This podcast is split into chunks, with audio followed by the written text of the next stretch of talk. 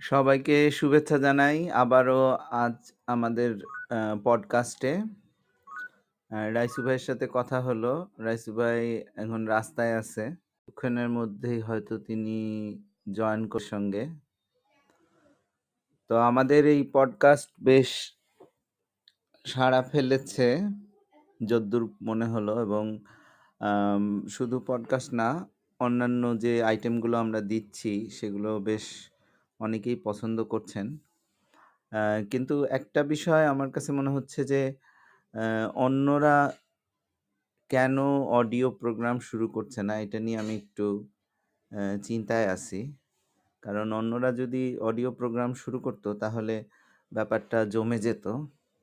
তো লুনা বলছিলেন যে, অডিও প্রোগ্রাম তিনি শুরু করবেন। দেখা যাক তিনি কবে শুরু করেন।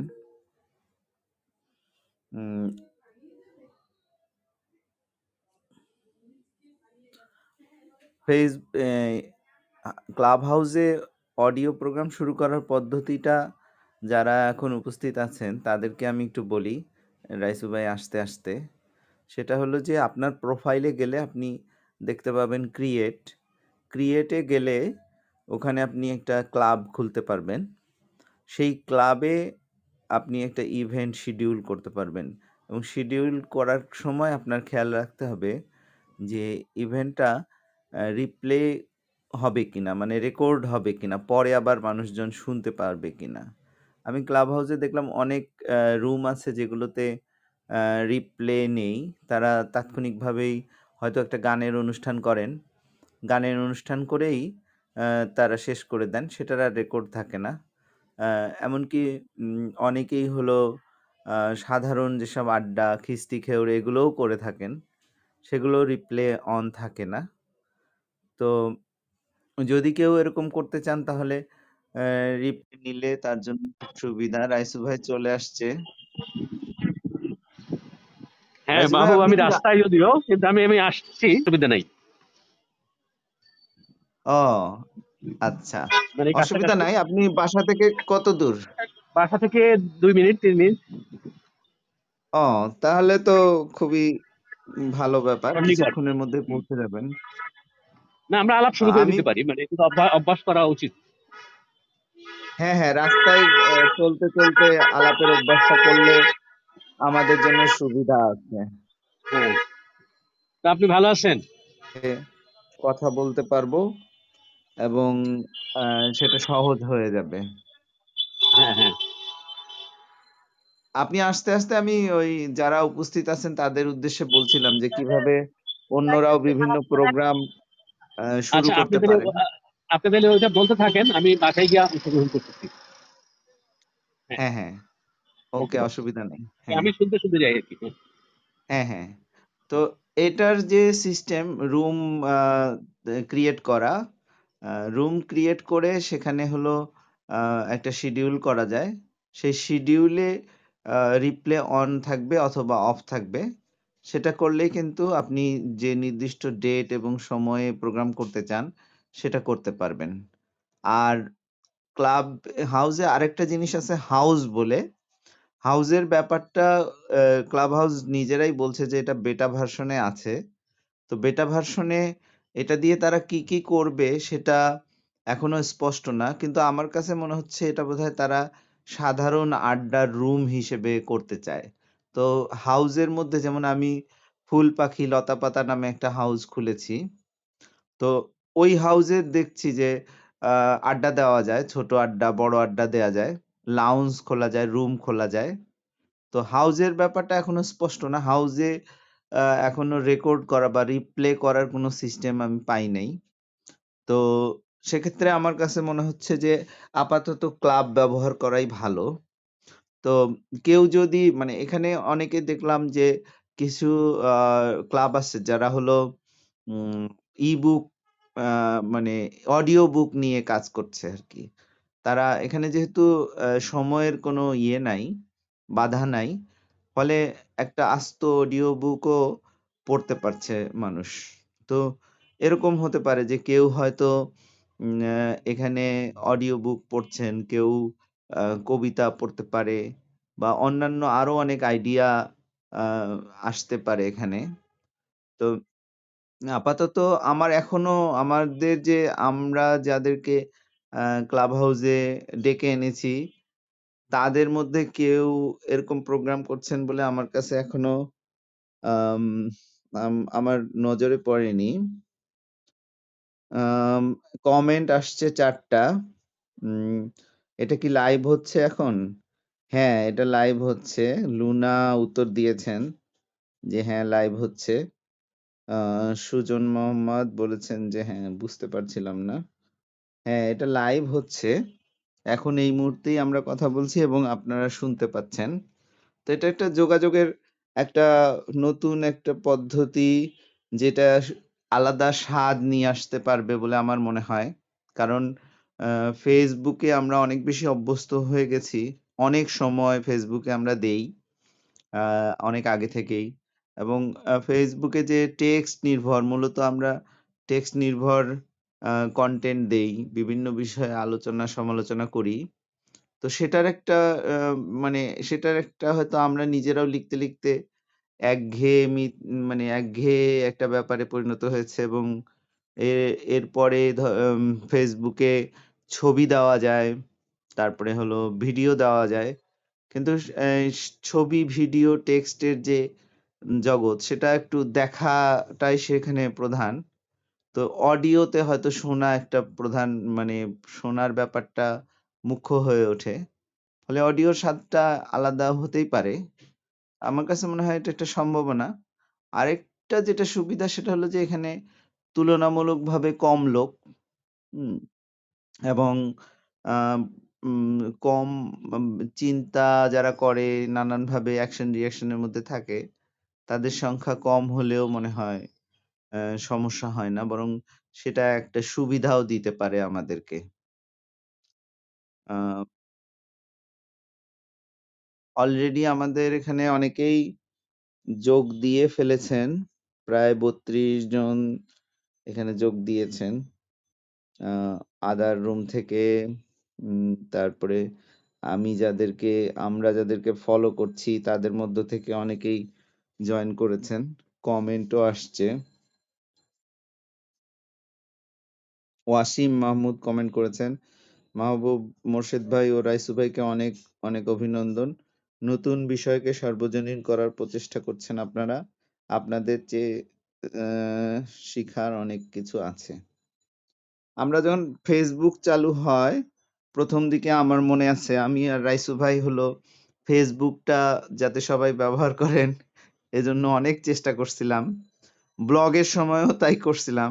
মানে আমি হলো অনেকের ফেসবুক অ্যাকাউন্ট খুলে দিছি, তারপরে হলো ব্লগের অ্যাকাউন্ট খুলে দিছি, কীভাবে লিখতে হয় কীভাবে হলো কমেন্ট করতে হয়, ছবি দিতে হয়, এইসব বিষয়ে অনেককেই এরকম করে শিখাইছিলাম ব্লগের ক্ষেত্রে, আবার ফেসবুক এর ক্ষেত্রেও এরকম করছিলাম।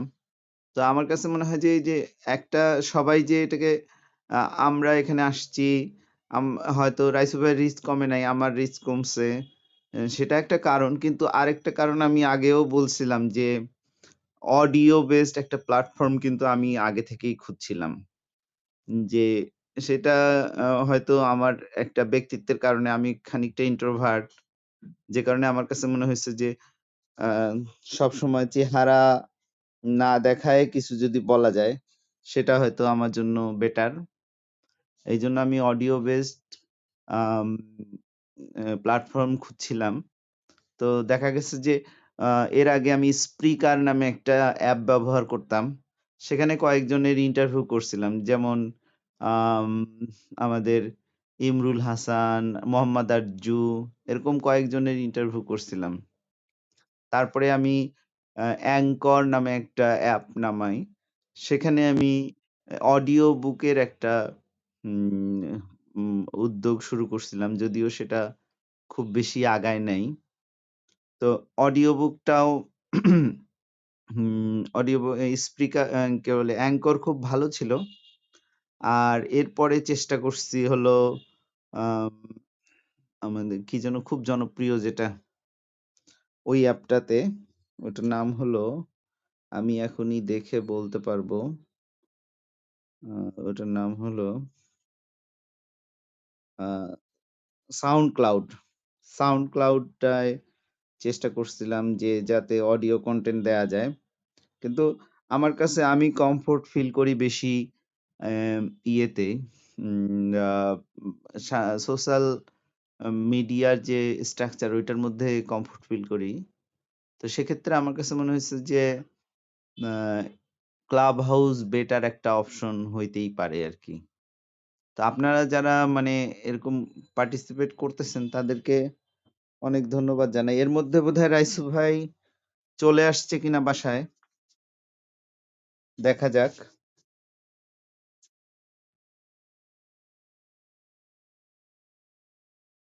রাইসু ভাই চলে আসলে আমরা হলো আলাপ শুরু করে দিতে পারব। গত যে আলাপ চলছিল তখন সেই আলাপে রাইসু ভাই হলো ফাহাম আব্দুল সালামের সালামকে নিয়ে একটা মন্তব্য করেছিলেন। তার পরিপ্রেক্ষিতে দেখা গেল যে ফাহাম আব্দুল সালাম একটা পোস্ট দিয়েছেন।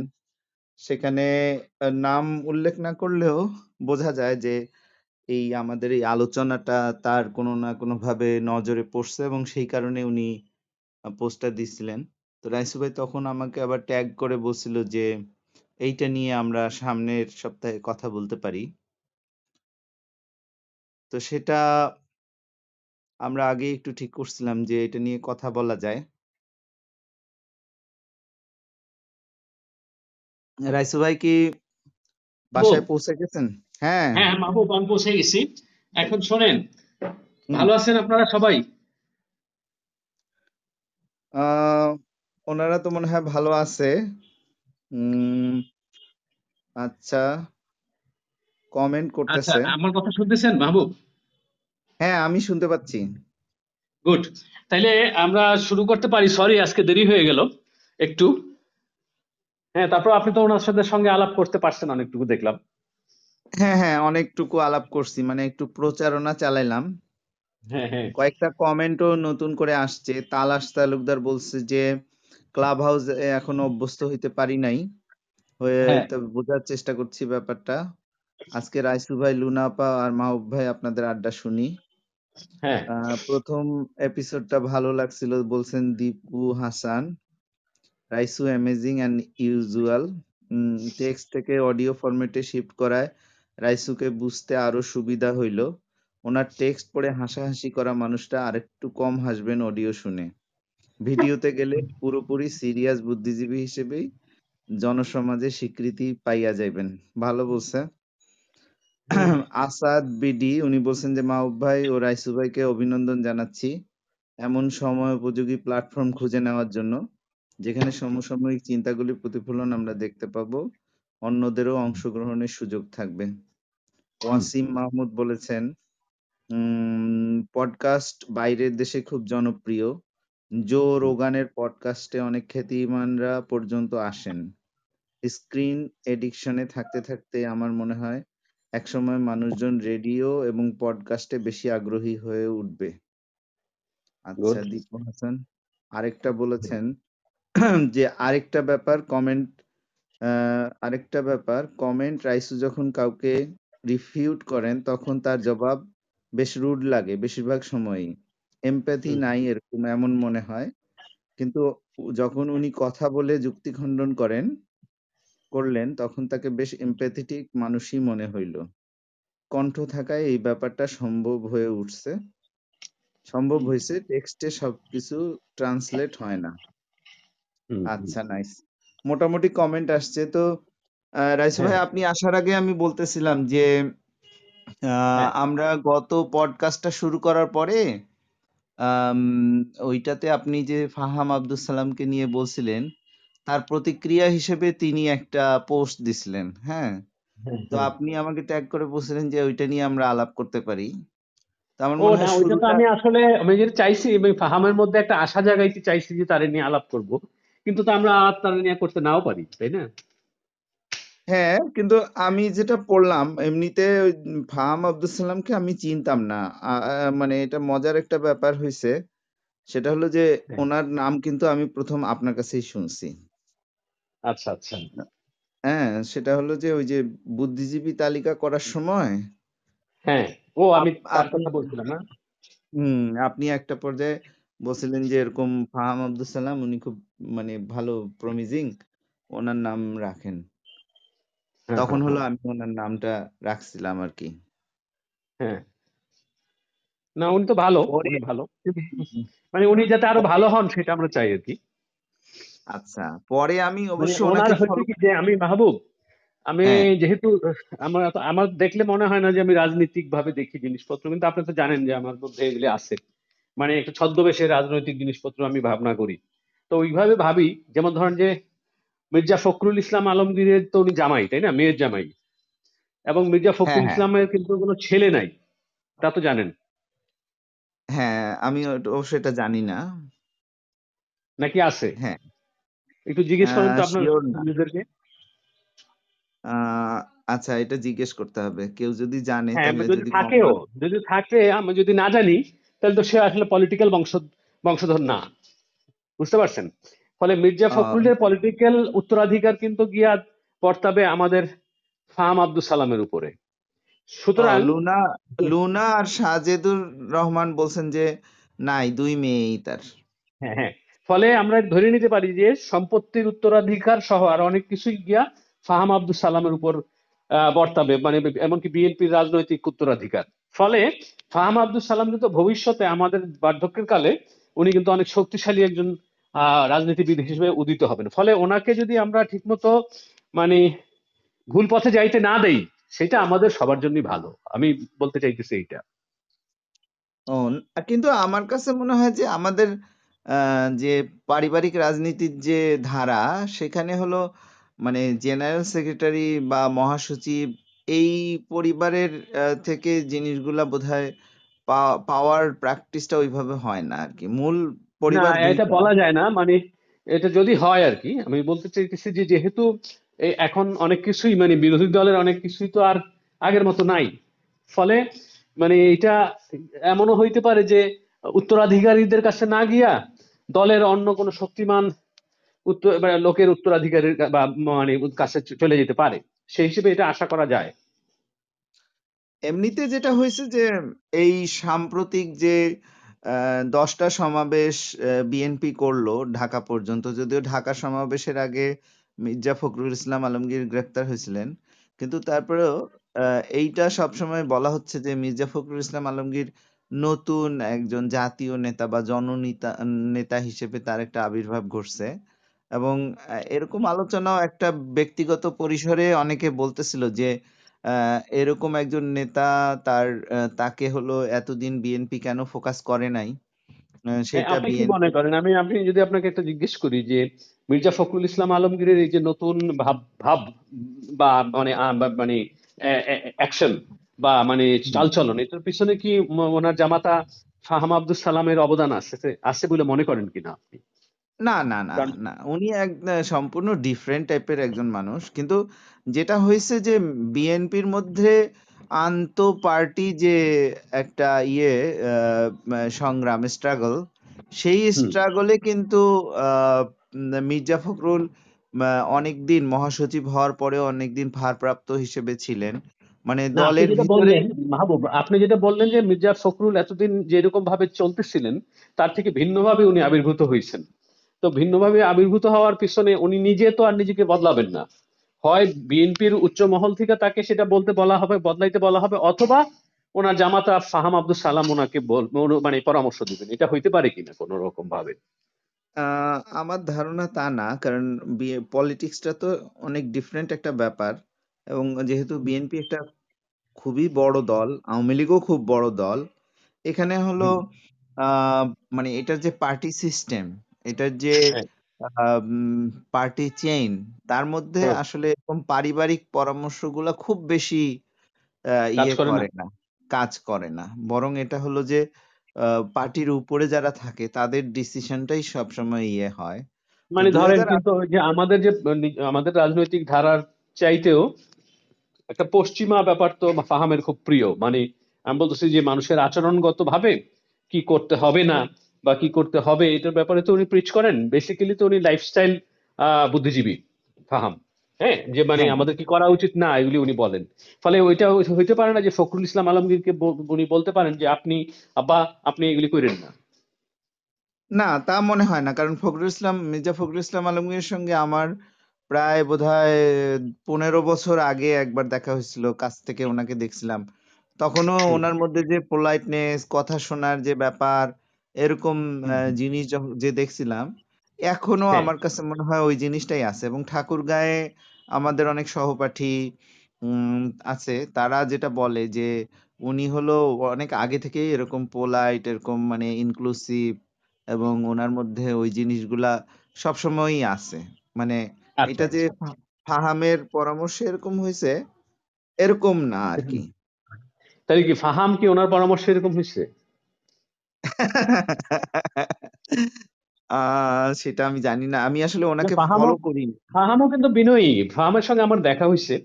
আহ, আম- আমরা আমি আমি খেয়াল করছি যে ওনার মধ্যে এক ধরনের বিনয় আছে। কিন্তু ওনার হইল গিয়া মানে মানুষকে সঠিক পথে পরিচালনা করার যে আদর্শগত একটা ব্যাপার বায়াসনেস সেটা কাজ করে এবং উনি টার্মের মধ্য দিয়ে ওইটা করেন।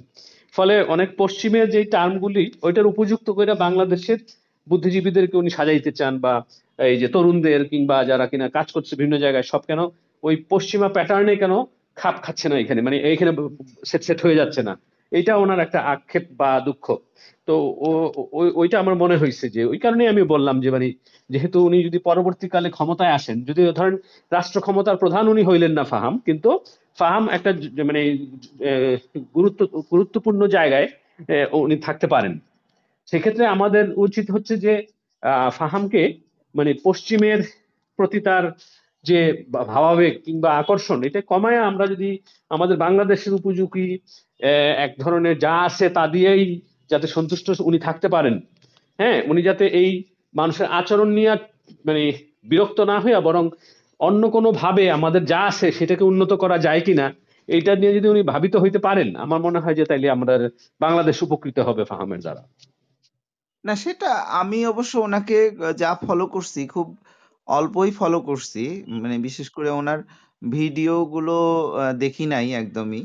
একবার একটা ভিডিও অল্প একটু অংশ দেখছিলাম কিন্তু আমার কাছে মনে হয়েছে যে আম, মানে ঠিক আমি খুব বেশি আগ্রহ পাই নাই কিন্তু ওনার যে টেক্সট বেস যে কন্টেন্টগুলা ফেসবুকে উনি দেন সেইগুলোর মধ্যে মাঝে মধ্যে আমি হলো বেশ একটা সাহসী বিশ্লেষণ এগুলো পাই।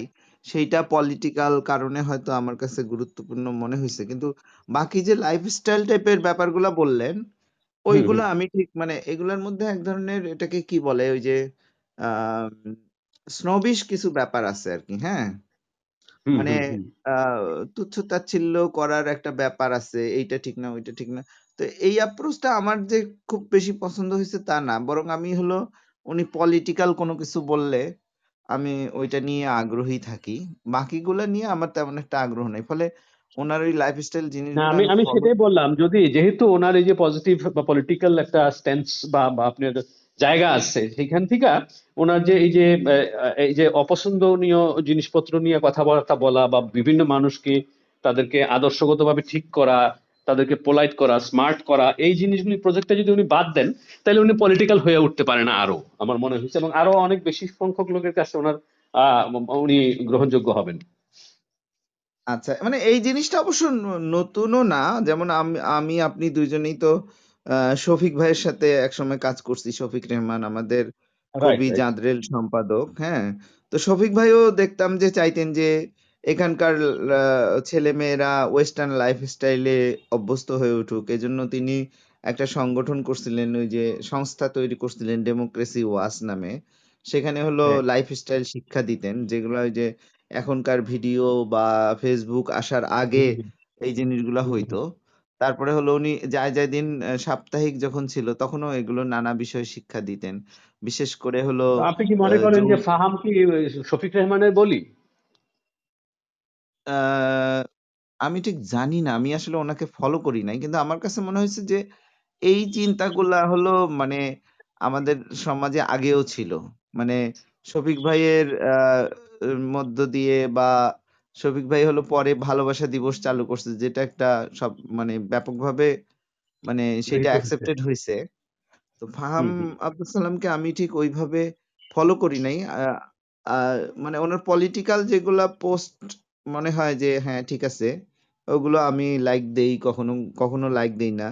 কিন্তু আমার কাছে মনে হয় হ্যাঁ আমি আমি বলব যে ধরেন ওই যে আমাদের দাদাদের আমলের মানুষদের যেটা ছিল এই তুমি এরকম করো কেন? তুমি এটা ঠিক করো তোমার ওইটা ওই করো এইভাবে চলো ওইভাবে চুল আশ্রাও হ্যান বিভিন্ন যে জিনিসপত্র এগুলি কিন্তু একটা রূপ হচ্ছে উনি যেগুলি আপত্তি করে বিভিন্ন মানুষের ব্যাপারে। মানে আপত্তির ধরনটা ভিন্ন কিন্তু আপত্তির ভাবটা কিন্তু এক।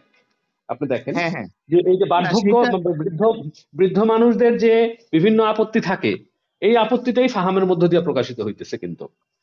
হ্যাঁ এটা এবং এটা শফিক ভাইয়ের কাছে আমি দেখছি। আপনি শফিক ভাইয়ের হাত থেকে বাঁচলেন কেমনে? মানে আপনার তো শফিক রেহমানের সঙ্গে আপনি কাজ করছেন এবং তার আপনাকেও নিশ্চয়ই এগুলি বলছে উনি যে এই- এই করো ওই করো এই হও ওই হও। তো ওইগুলি থেকে আপনি রক্ষা পাইলেন কেমনে? না শফিক ভাই তো শফিক ভাইয়ের ওইটা আমি খুব পছন্দ করি কিন্তু জিনিসটা আমার তো এই যে আপনি জানেন যে সবসময় একটা ব্যাপার আছে যে মানে ধরেন মিশতেছি আপনার সাথে মিশতেছি কিন্তু আপনার জিনিসগুলা সব যে নিতেছি তা না আর কি হ্যাঁ আপনারটা আপনার আছে মানে আমি একটু ওই না যে কিন্তু আমি তো না না একটা হলো আমি তো আপনাকে চাপাই দিচ্ছি না কিন্তু শফিক ভাই তো চাপাই দিচ্ছে। শফিক ভাই তো চাপায় দেওয়ার মানে আমি বলতেছি শফিক ভাই তো চাপায় দেওয়ার এই এখানে বিভিন্ন যে যারা কিনা চাপায় দেওয়ার লোকজন যেমন ফরহাদ ভাই কিন্তু প্রত্যক্ষভাবে চাপায় না।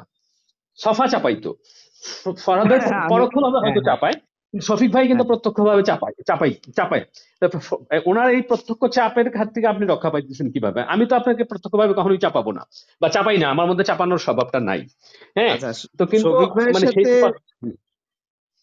শফিক ভাইয়ের সাথে ইন্টারেস্টিং যেটা হইতো ধরেন আহ, শফিক ভাই হলো উম, যেমন একদিন ওই আমার এখানে আসলো আমি যে টেবিলে বসি সেখানে আসলো। এসে বলল যে তোমার স্থান হলো নরকে হবে। তো আমি বললাম যে শফিক ভাই আমার স্থান কেন নরকে হবে? তো হ্যাঁ, বলল যে তুমি পাশের টেবিলটা দেখছ? তো আমি বললাম যে হ্যাঁ দেখছি। ওটা তো খুব অগোছালো। তো আমার টেবিল তো গোছানো। তো বলল যে এরকম একটা অগোছালো টেবিলের পাশে বসো। এই জন্যই তোমার স্থান নরকে হবে। হ্যাঁ? তা আমি বললাম যে আমি কীভাবে অন্যের টেবিল আমি কীভাবে গুছাবো? বলে যে ওকে প্রভোগ করবা। হ্যাঁ সেইভাবে না তুমি এই জিনিসটা ইয়ে করবা। তো এরকম ব্যাপার ছিল যেগুলো হলো যে ওনার সাথে শেষ পর্যন্ত সম্পর্কটা সহজ হয়ে গেছিল। আর বিশেষ করে আমি যেহেতু ওই বাইরের পত্রপত্রিকা হলো পড়তাম উনি পড়তেন প্রিন্টে আমি অনলাইনে পড়তাম।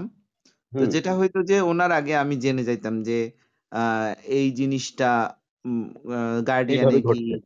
নিউ ইয়র্কে নিউ ইয়র্ক টাইমসে বা আহ, আপনার নিউ ইয়র্কার আটলান্টিক হ্যাঁ এই প্যারিস রিভিউ এগুলোতে ছাপা হয়েছে এটা আমি ওনার আগে জানতাম হ্যাঁ। উনি পরে প্রিন্ট পত্রিকা নিয়ে আসতো তখন আমি বলতাম যে আমি যেহেতু জানি ওটা আমি আবার বলতাম যে শফিক ভাই এইটা তো এইটা নিয়ে। তখন উনি হলো আহ, একটু অবাক হয়ে যাইতো এবং আমাকে হলো আস্থায় নিয়ে নিছিল এবং সহজ সম্পর্ক হয়ে গেছিল আর কি ফলে আচ্ছা আচ্ছা। চাপাচাপির ব্যাপারগুলা ঠিক ওইভাবে শেষ পর্যন্ত থাকে নাই আর কি মানে আপনি পাশের টেবিল গোছানোর হাত থেকে বাইচে গেছেন। হ্যাঁ মানে ওই জিনিসগুলা একটা ধরেন ওনার তো, ওনার মানে সবচেয়ে আমরা স্বীকার করি বা না করি মানে উনি তো মানে স্বীকার করি, আমি পার্সোনালি স্বীকার করি। উনি তো বাংলাদেশের ধরেন বড় একজন সম্পাদক।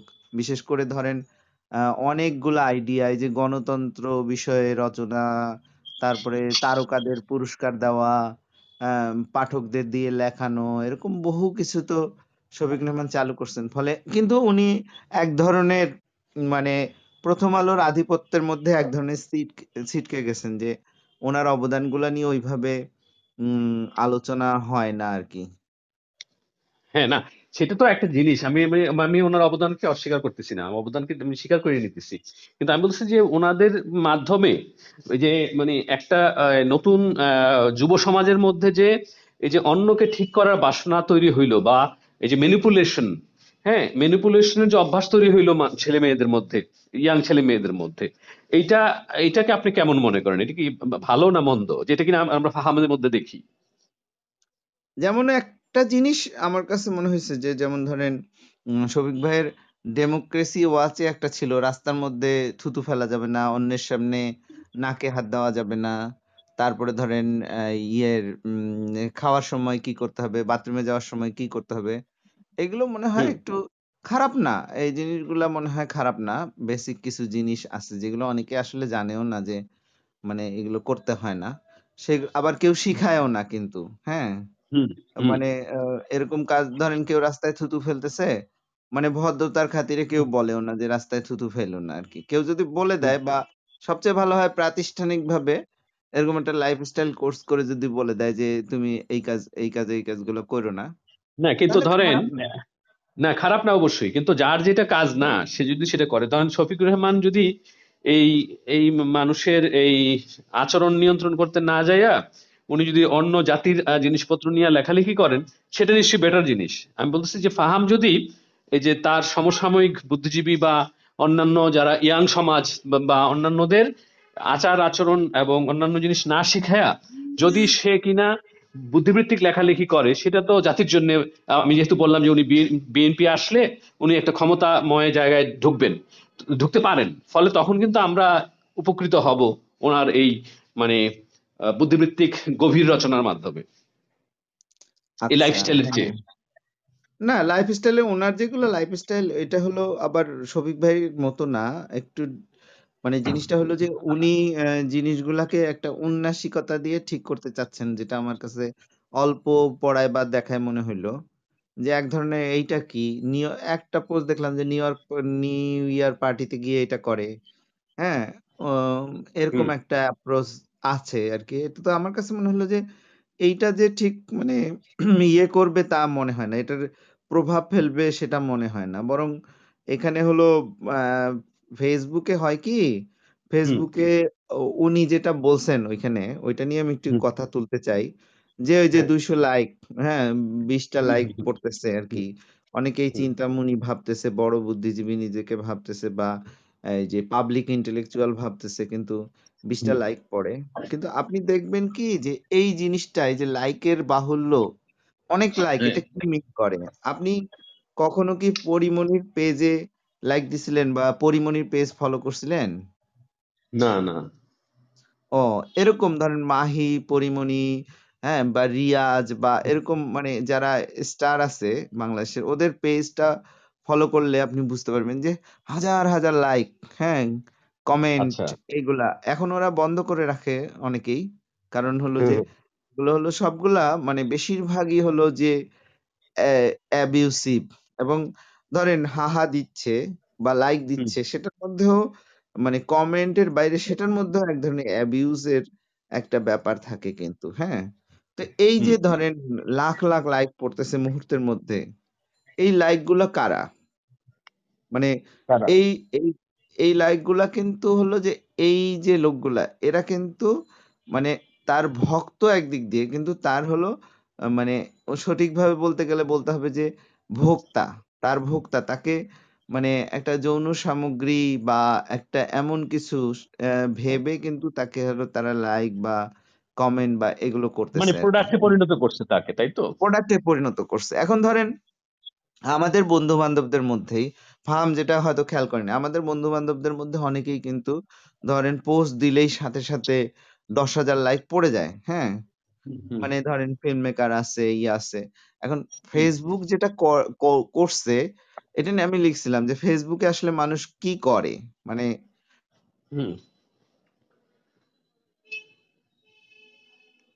মানুষ আসলে কত পার্সেন্ট হ্যালো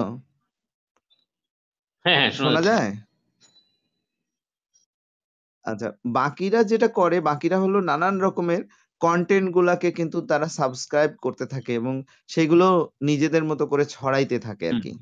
তো বেশিরভাগই যেটাকে বলে যারা হলো কন্টেন্ট তৈরি করতে পারে না আহ, এবং একটা অংশ বড় অংশ কন্টেন্ট জাজও করতে পারে না আর কি হ্যাঁ? হুম হুম এখন হুম হুম। ধরেন ফাহামের গর্বটা হলো ফাহাম যেটা নিয়ে গর্ব করতেছেন সেটা হলো যে উনি ওনার পোস্টে লাইক পড়ে হ্যাঁ? হুম। প্র- প্রচুর লাইক পড়ে হ্যাঁ? কিন্তু হুম। ফাহাম যে লেখা লেখেন আহ, সেটা যে জটিল বাক্য বিন্যাস বা শব্দচয়ন বা ইত্যাদি ইত্যাদি আইডিয়ার যে জটিলতা সেটা থেকে হ্যাঁ। কি আপনার মনে হয় যে এই লাইকটা তার লেখা পড়ে মানুষ এই লাইকটা দিচ্ছে? আমার কাছে না তা কিন্তু মনে মনে হয় যে ওনার যে সামহাও ফেসবুকের যে পপুলেশন হ্যাঁ। তারা জেনে গেছে যে উনি মির্জা ফখরুল ইসলাম আলমগীরের জামাই। হ্যাঁ। হ্যাঁ? ওই হ্যাঁ। ওইখান থেকে ওনার একটা একটা মানে মূর্তি খাড়া হয়েছে যে ওনাকে লাইক দিলে মানে ওনাকে লাইক দিতে হবে একটা অন্য কাল্ট সিস্টেমের মধ্যে থেকে তারা লাইকটা দিচ্ছে আর কি হ্যাঁ কিন্তু মানে বিএনপি মানে বিএনপি কে লাইক দিতে গিয়ে ওনাকেও লাইক দিচ্ছে। হইতে পারে। মানে আমি বলতেছি সরাসরি বলতে চাচ্ছি না। এটা যেহেতু জটিল একটা প্রক্রিয়ায় ঘটে না কিন্তু ধরেন আমি বলছি বিএনপি কে বাদ দিয়ে ওনাকেই লাইক দিল। ধরেন উনিই লাইক পাইলো এক লাখ। তাতে কি লাভ হইল? মানে আমি এটা বুঝি নেই ওনার যে আপত্তির জায়গাটা মানে ওনার কাছ থেকে আশা ও না ওই জায়গাটাতেই আমি একটু আসতে চাচ্ছি। সেটা হলো যে ধরেন মানে চিন্তা কি সবাই করে? সবাই তো আর চিন্তা করে না। সবাই চিন্তা সাবস্ক্রাইবও করে না। মানুষের কিন্তু চিন্তা লাগে না। এখন ধরেন আমি যখন একটা মানে নতুন আইডিয়া নতুন চিন্তা বা ক্রিটিক্যালি একটা জিনিস ভাবতেছি যেটা হলো কোনো দলের অ্যালাইন্ড হইতেছে না মানে এটাকে হ্যাঁ। আওয়ামী লীগ বা বিএনপি বা মানে ইসলামী বা বাম কোনো ইয়ে হচ্ছে না এবং লোকজন বুঝতেছে যে এ হলো মাঝে মাঝে বামদেরকেও গালি দেয় মাঝে মাঝে ইসলামিস্টদের সমালোচনা করে মাঝে মধ্যে বিএনপি সমালোচনা করে আওয়ামী লীগেরও সে বিপক্ষে। তখন হুম, কিন্তু এই এ মানে এই লোকগুলা বাদ হয়ে যায়। আমার যে মানে ফ্যান বেস সেখান থেকে কিন্তু এই লোকগুলা বাদ হয়ে যায়। সেখান তার মনে পড়ে এখন ভালো কথা কইছে কিন্তু এর আগে তো এই কথা কইছিল। হ্যাঁ হ্যাঁ। ফলে আপনি যখন অল আউট ক্রিটিক্যাল চিন্তা করবেন তখন আপনার ফ্যান বেস কিন্তু অটোমেটিক্যালি কমতেই থাকবে। এখন হ্যাঁ। ধরেন আম, আমরা আমি অনেক সময় দেখছি আমি একটু পপুলিস্ট টাইপের পরীক্ষামূলকভাবে পপুলিস্ট টাইপের পোস্ট দিতে গিয়ে দেখছি যে প্রচুর লাইক সেটাতে আসে। এবং হ্যাঁ। ওই ধারাটা যদি বজায় রাখা যায় তাহলে হলো সেটা কিন্তু আম, প্রচুর ওই লাইকের ধারা কিন্তু বাড়তে থাকবে আর কি। কিন্তু হ্যাঁ হ্যাঁ। সেক্ষেত্রে তো আমি আমার মতো করে চিন্তা করতে পারব না। আমাকে ধরেন আম, আহ, ইসলামপন্থীর মতো চিন্তা করতে হবে বা আওয়ামী লীগের মতো চিন্তা করতে হবে বা ধরেন বিএনপির মতো চিন্তা করতে হবে। আমার চিন্তাটা তখন থাকবে না। কিন্তু এই জিনিসটার মধ্যে দিয়ে যেটা হইতেছে সেটা হলো যে আমরা যারা ক্রিটিক্যাল চিন্তা করতেছি হ্যাঁ। সেই ক্রিটিক্যাল চিন্তা আলাদা একটা এন্টিটি হিসেবে কিন্তু সমাজে থাকতেছে। হুম, মানে উম, সেইটা লাইক দিয়ে মানে ওইটার বিচার করলে তো লাইকের পিছনেই আমি ছুটতাম। কিন্তু হ্যাঁ। লাইকটা তো আমি বেচা খাইতে চাইতেছি না বলেই ধরেন আমরা সেই যদি দুই হাজার পাঁচ থেকে ধরি সে তো হ্যাঁ। তখন থেকে কিন্তু আমরা হলো ইয়ে করতেছি। আহ, আপনার নানা বিষয়ে কথাবার্তা বলতেছি। এই যুদ্ধাপরাধীদের বিচার এটা সেটা সমাজে সমাজের নানান কিছু নিয়ে কথা বলতেছি। এখন কখনোই আমরা কিন্তু পপুলিস্ট অ্যাপ্রোচে যাই নাই। না। তো ফলে সেইটার একটা সেই চিন্তার একটা প্রভাব কিন্তু পড়ছে। সেটা কীভাবে পড়ছে? লাইক না দিয়েই পড়ছে বা হ্যাঁ। কমেন্ট না কইরাই পড়ছে আর কি হ্যাঁ হ্যাঁ হ্যাঁ সেই হ্যাঁ। প্রক্রিয়াটা হলো তাহলে আমাদেরকে যারা সাবস্ক্রাইব করতেছে তারা আসলে কি প্রক্রিয়ায় সাবস্ক্রাইব করতেছে সেটা একটা জটিল না ব্যাপার। মানে এতে বড় উদাহরণ কি? আমি বলব যে মানে আরও সহজ উদাহরণ আর কি। যে ধরেন আমাদের তো বেশি না। মানে দুইশো লাইক হয় না তাই না? তো হ্যাঁ। কিন্তু আমাদের লেখাটা যে ফাহামের কাছে পৌঁছে গেল আমাদের ইয়েটা ভিডিওটা মানে অডিওটা যে মানে সাত দিন পর পর একের যে অডিওটা তার কাছে পৌঁছায় গেল এবং তার মাধ্যমে তার যে বিপুল পরিমাণ গ্রাহক সেটা দেখল। তো ফলে আমাদের কেন তাইলে আলাদাভাবে এত গ্রাহক লাগবে? আমরা তো কাজ করব হচ্ছে যারা কিনা উপরের দিকে আছে যাদের কিনা যারা কিনা আমাদের ঠিক ইয়ে ভোক্তা না সাধারণ ভোক্তা। আমরা যেহেতু বুদ্ধিজীবীদের নিয়ে কাজ করি ফলে আমাদের বুদ্ধিজীবীরা কয়েকজন মানে লাইক দিলে বা না দিলে তারা আমাদের এখানে ভিজিটর হইলে মানে আমি বলছি তারা যদি আমাদেরকে আহ, আমাদের এখানে পড়তে আসে তাইলে তো যথেষ্ট। লাইক তো দেওয়ার দরকার নাই। আর যারা হ্যাঁ হ্যাঁ বুদ্ধিজীবী হ্যাঁ তারা তো লাইক দিতে চায়ও না। না লাইক দিতে চায় না। আমরাও যেমন লাইক দিতে চাই না যেমন আমি পার্সোনালি হয়তো খুব রেয়ার কাউকে লাইক বা কমেন্ট করি। তো আমার মতো তো আরও বহু লোক আছে। যারা হ্যাঁ, হলো মানে রেয়ার খুব রেয়ার লাইক কমেন্ট। করতে চায়। হ্যাঁ না অনেকেই বলে যে আপনার লেখা পড়ছি কিন্তু লাইক তো দেয় না। মানে এখন এইটা লাইক দেওয়া তো আর তার দরকার নেই। আমরা তো ধরেই নিছি যে লাইক আমাদের লাগবে না বরং আমাদের লেখা যদি আপনাকে প্রভাবিত করে সেটাই হলো কাজ। এখন ধরেন হ্যাঁ হ্যাঁ ফাহামের লেখা দিয়া তো প্রভাবিত হয়তো করতেছে কিন্তু কাদেরকে করতেছে কি করতেছে সেটা তো আর বোঝা যাচ্ছে না। কিন্তু আমাদের লেখায় লাইক কম কিন্তু আমাদের লেখায় তো ফাহামকে প্রভাবিত করতেছে সেটা তো ফাহাম নিজেই দে- দেখাই দিচ্ছে। এটা হলো যে শুধু উনি না মানে উনি ওনার মতো একজন প্রভাবশালী লোককে যে প্রভাবিত করতেছে এটাতে ধরেন আমরা কিন্তু খুশি হইতে পারি আরকি যে এটা একটা বড় ঘটনা।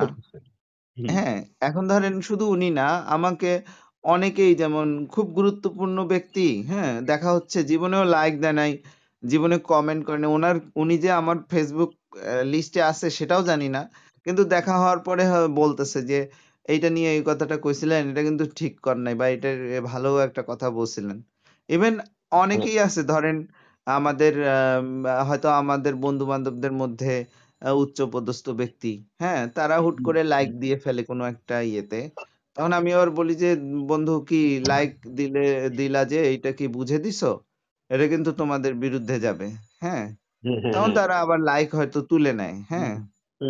তো মানে ব্যাপারগুলো তো অনেক ভাবে ঘটে আর কি মানে ফেসবুকে হলো যে আমাদের ফ্রেন্ড লিস্টে কারা আছে সেটা ম্যাটার করে এবং কারা আমাদেরকে গোপনে ফলো করতেছে সেটাও কিন্তু ম্যাটার করে আর কি তো ফাহাম ফাহাম যেটা বলছেন এটা হলো উনি বোধহয় বুদ্ধিজীবিতা চিন্তা ক্রিটিক্যাল মানে অ্যানালাইসিস এই জিনিসগুলাকে উনি বলতে চাইতেছেন যে এগুলো হলো গণমানুষের ব্যাপার।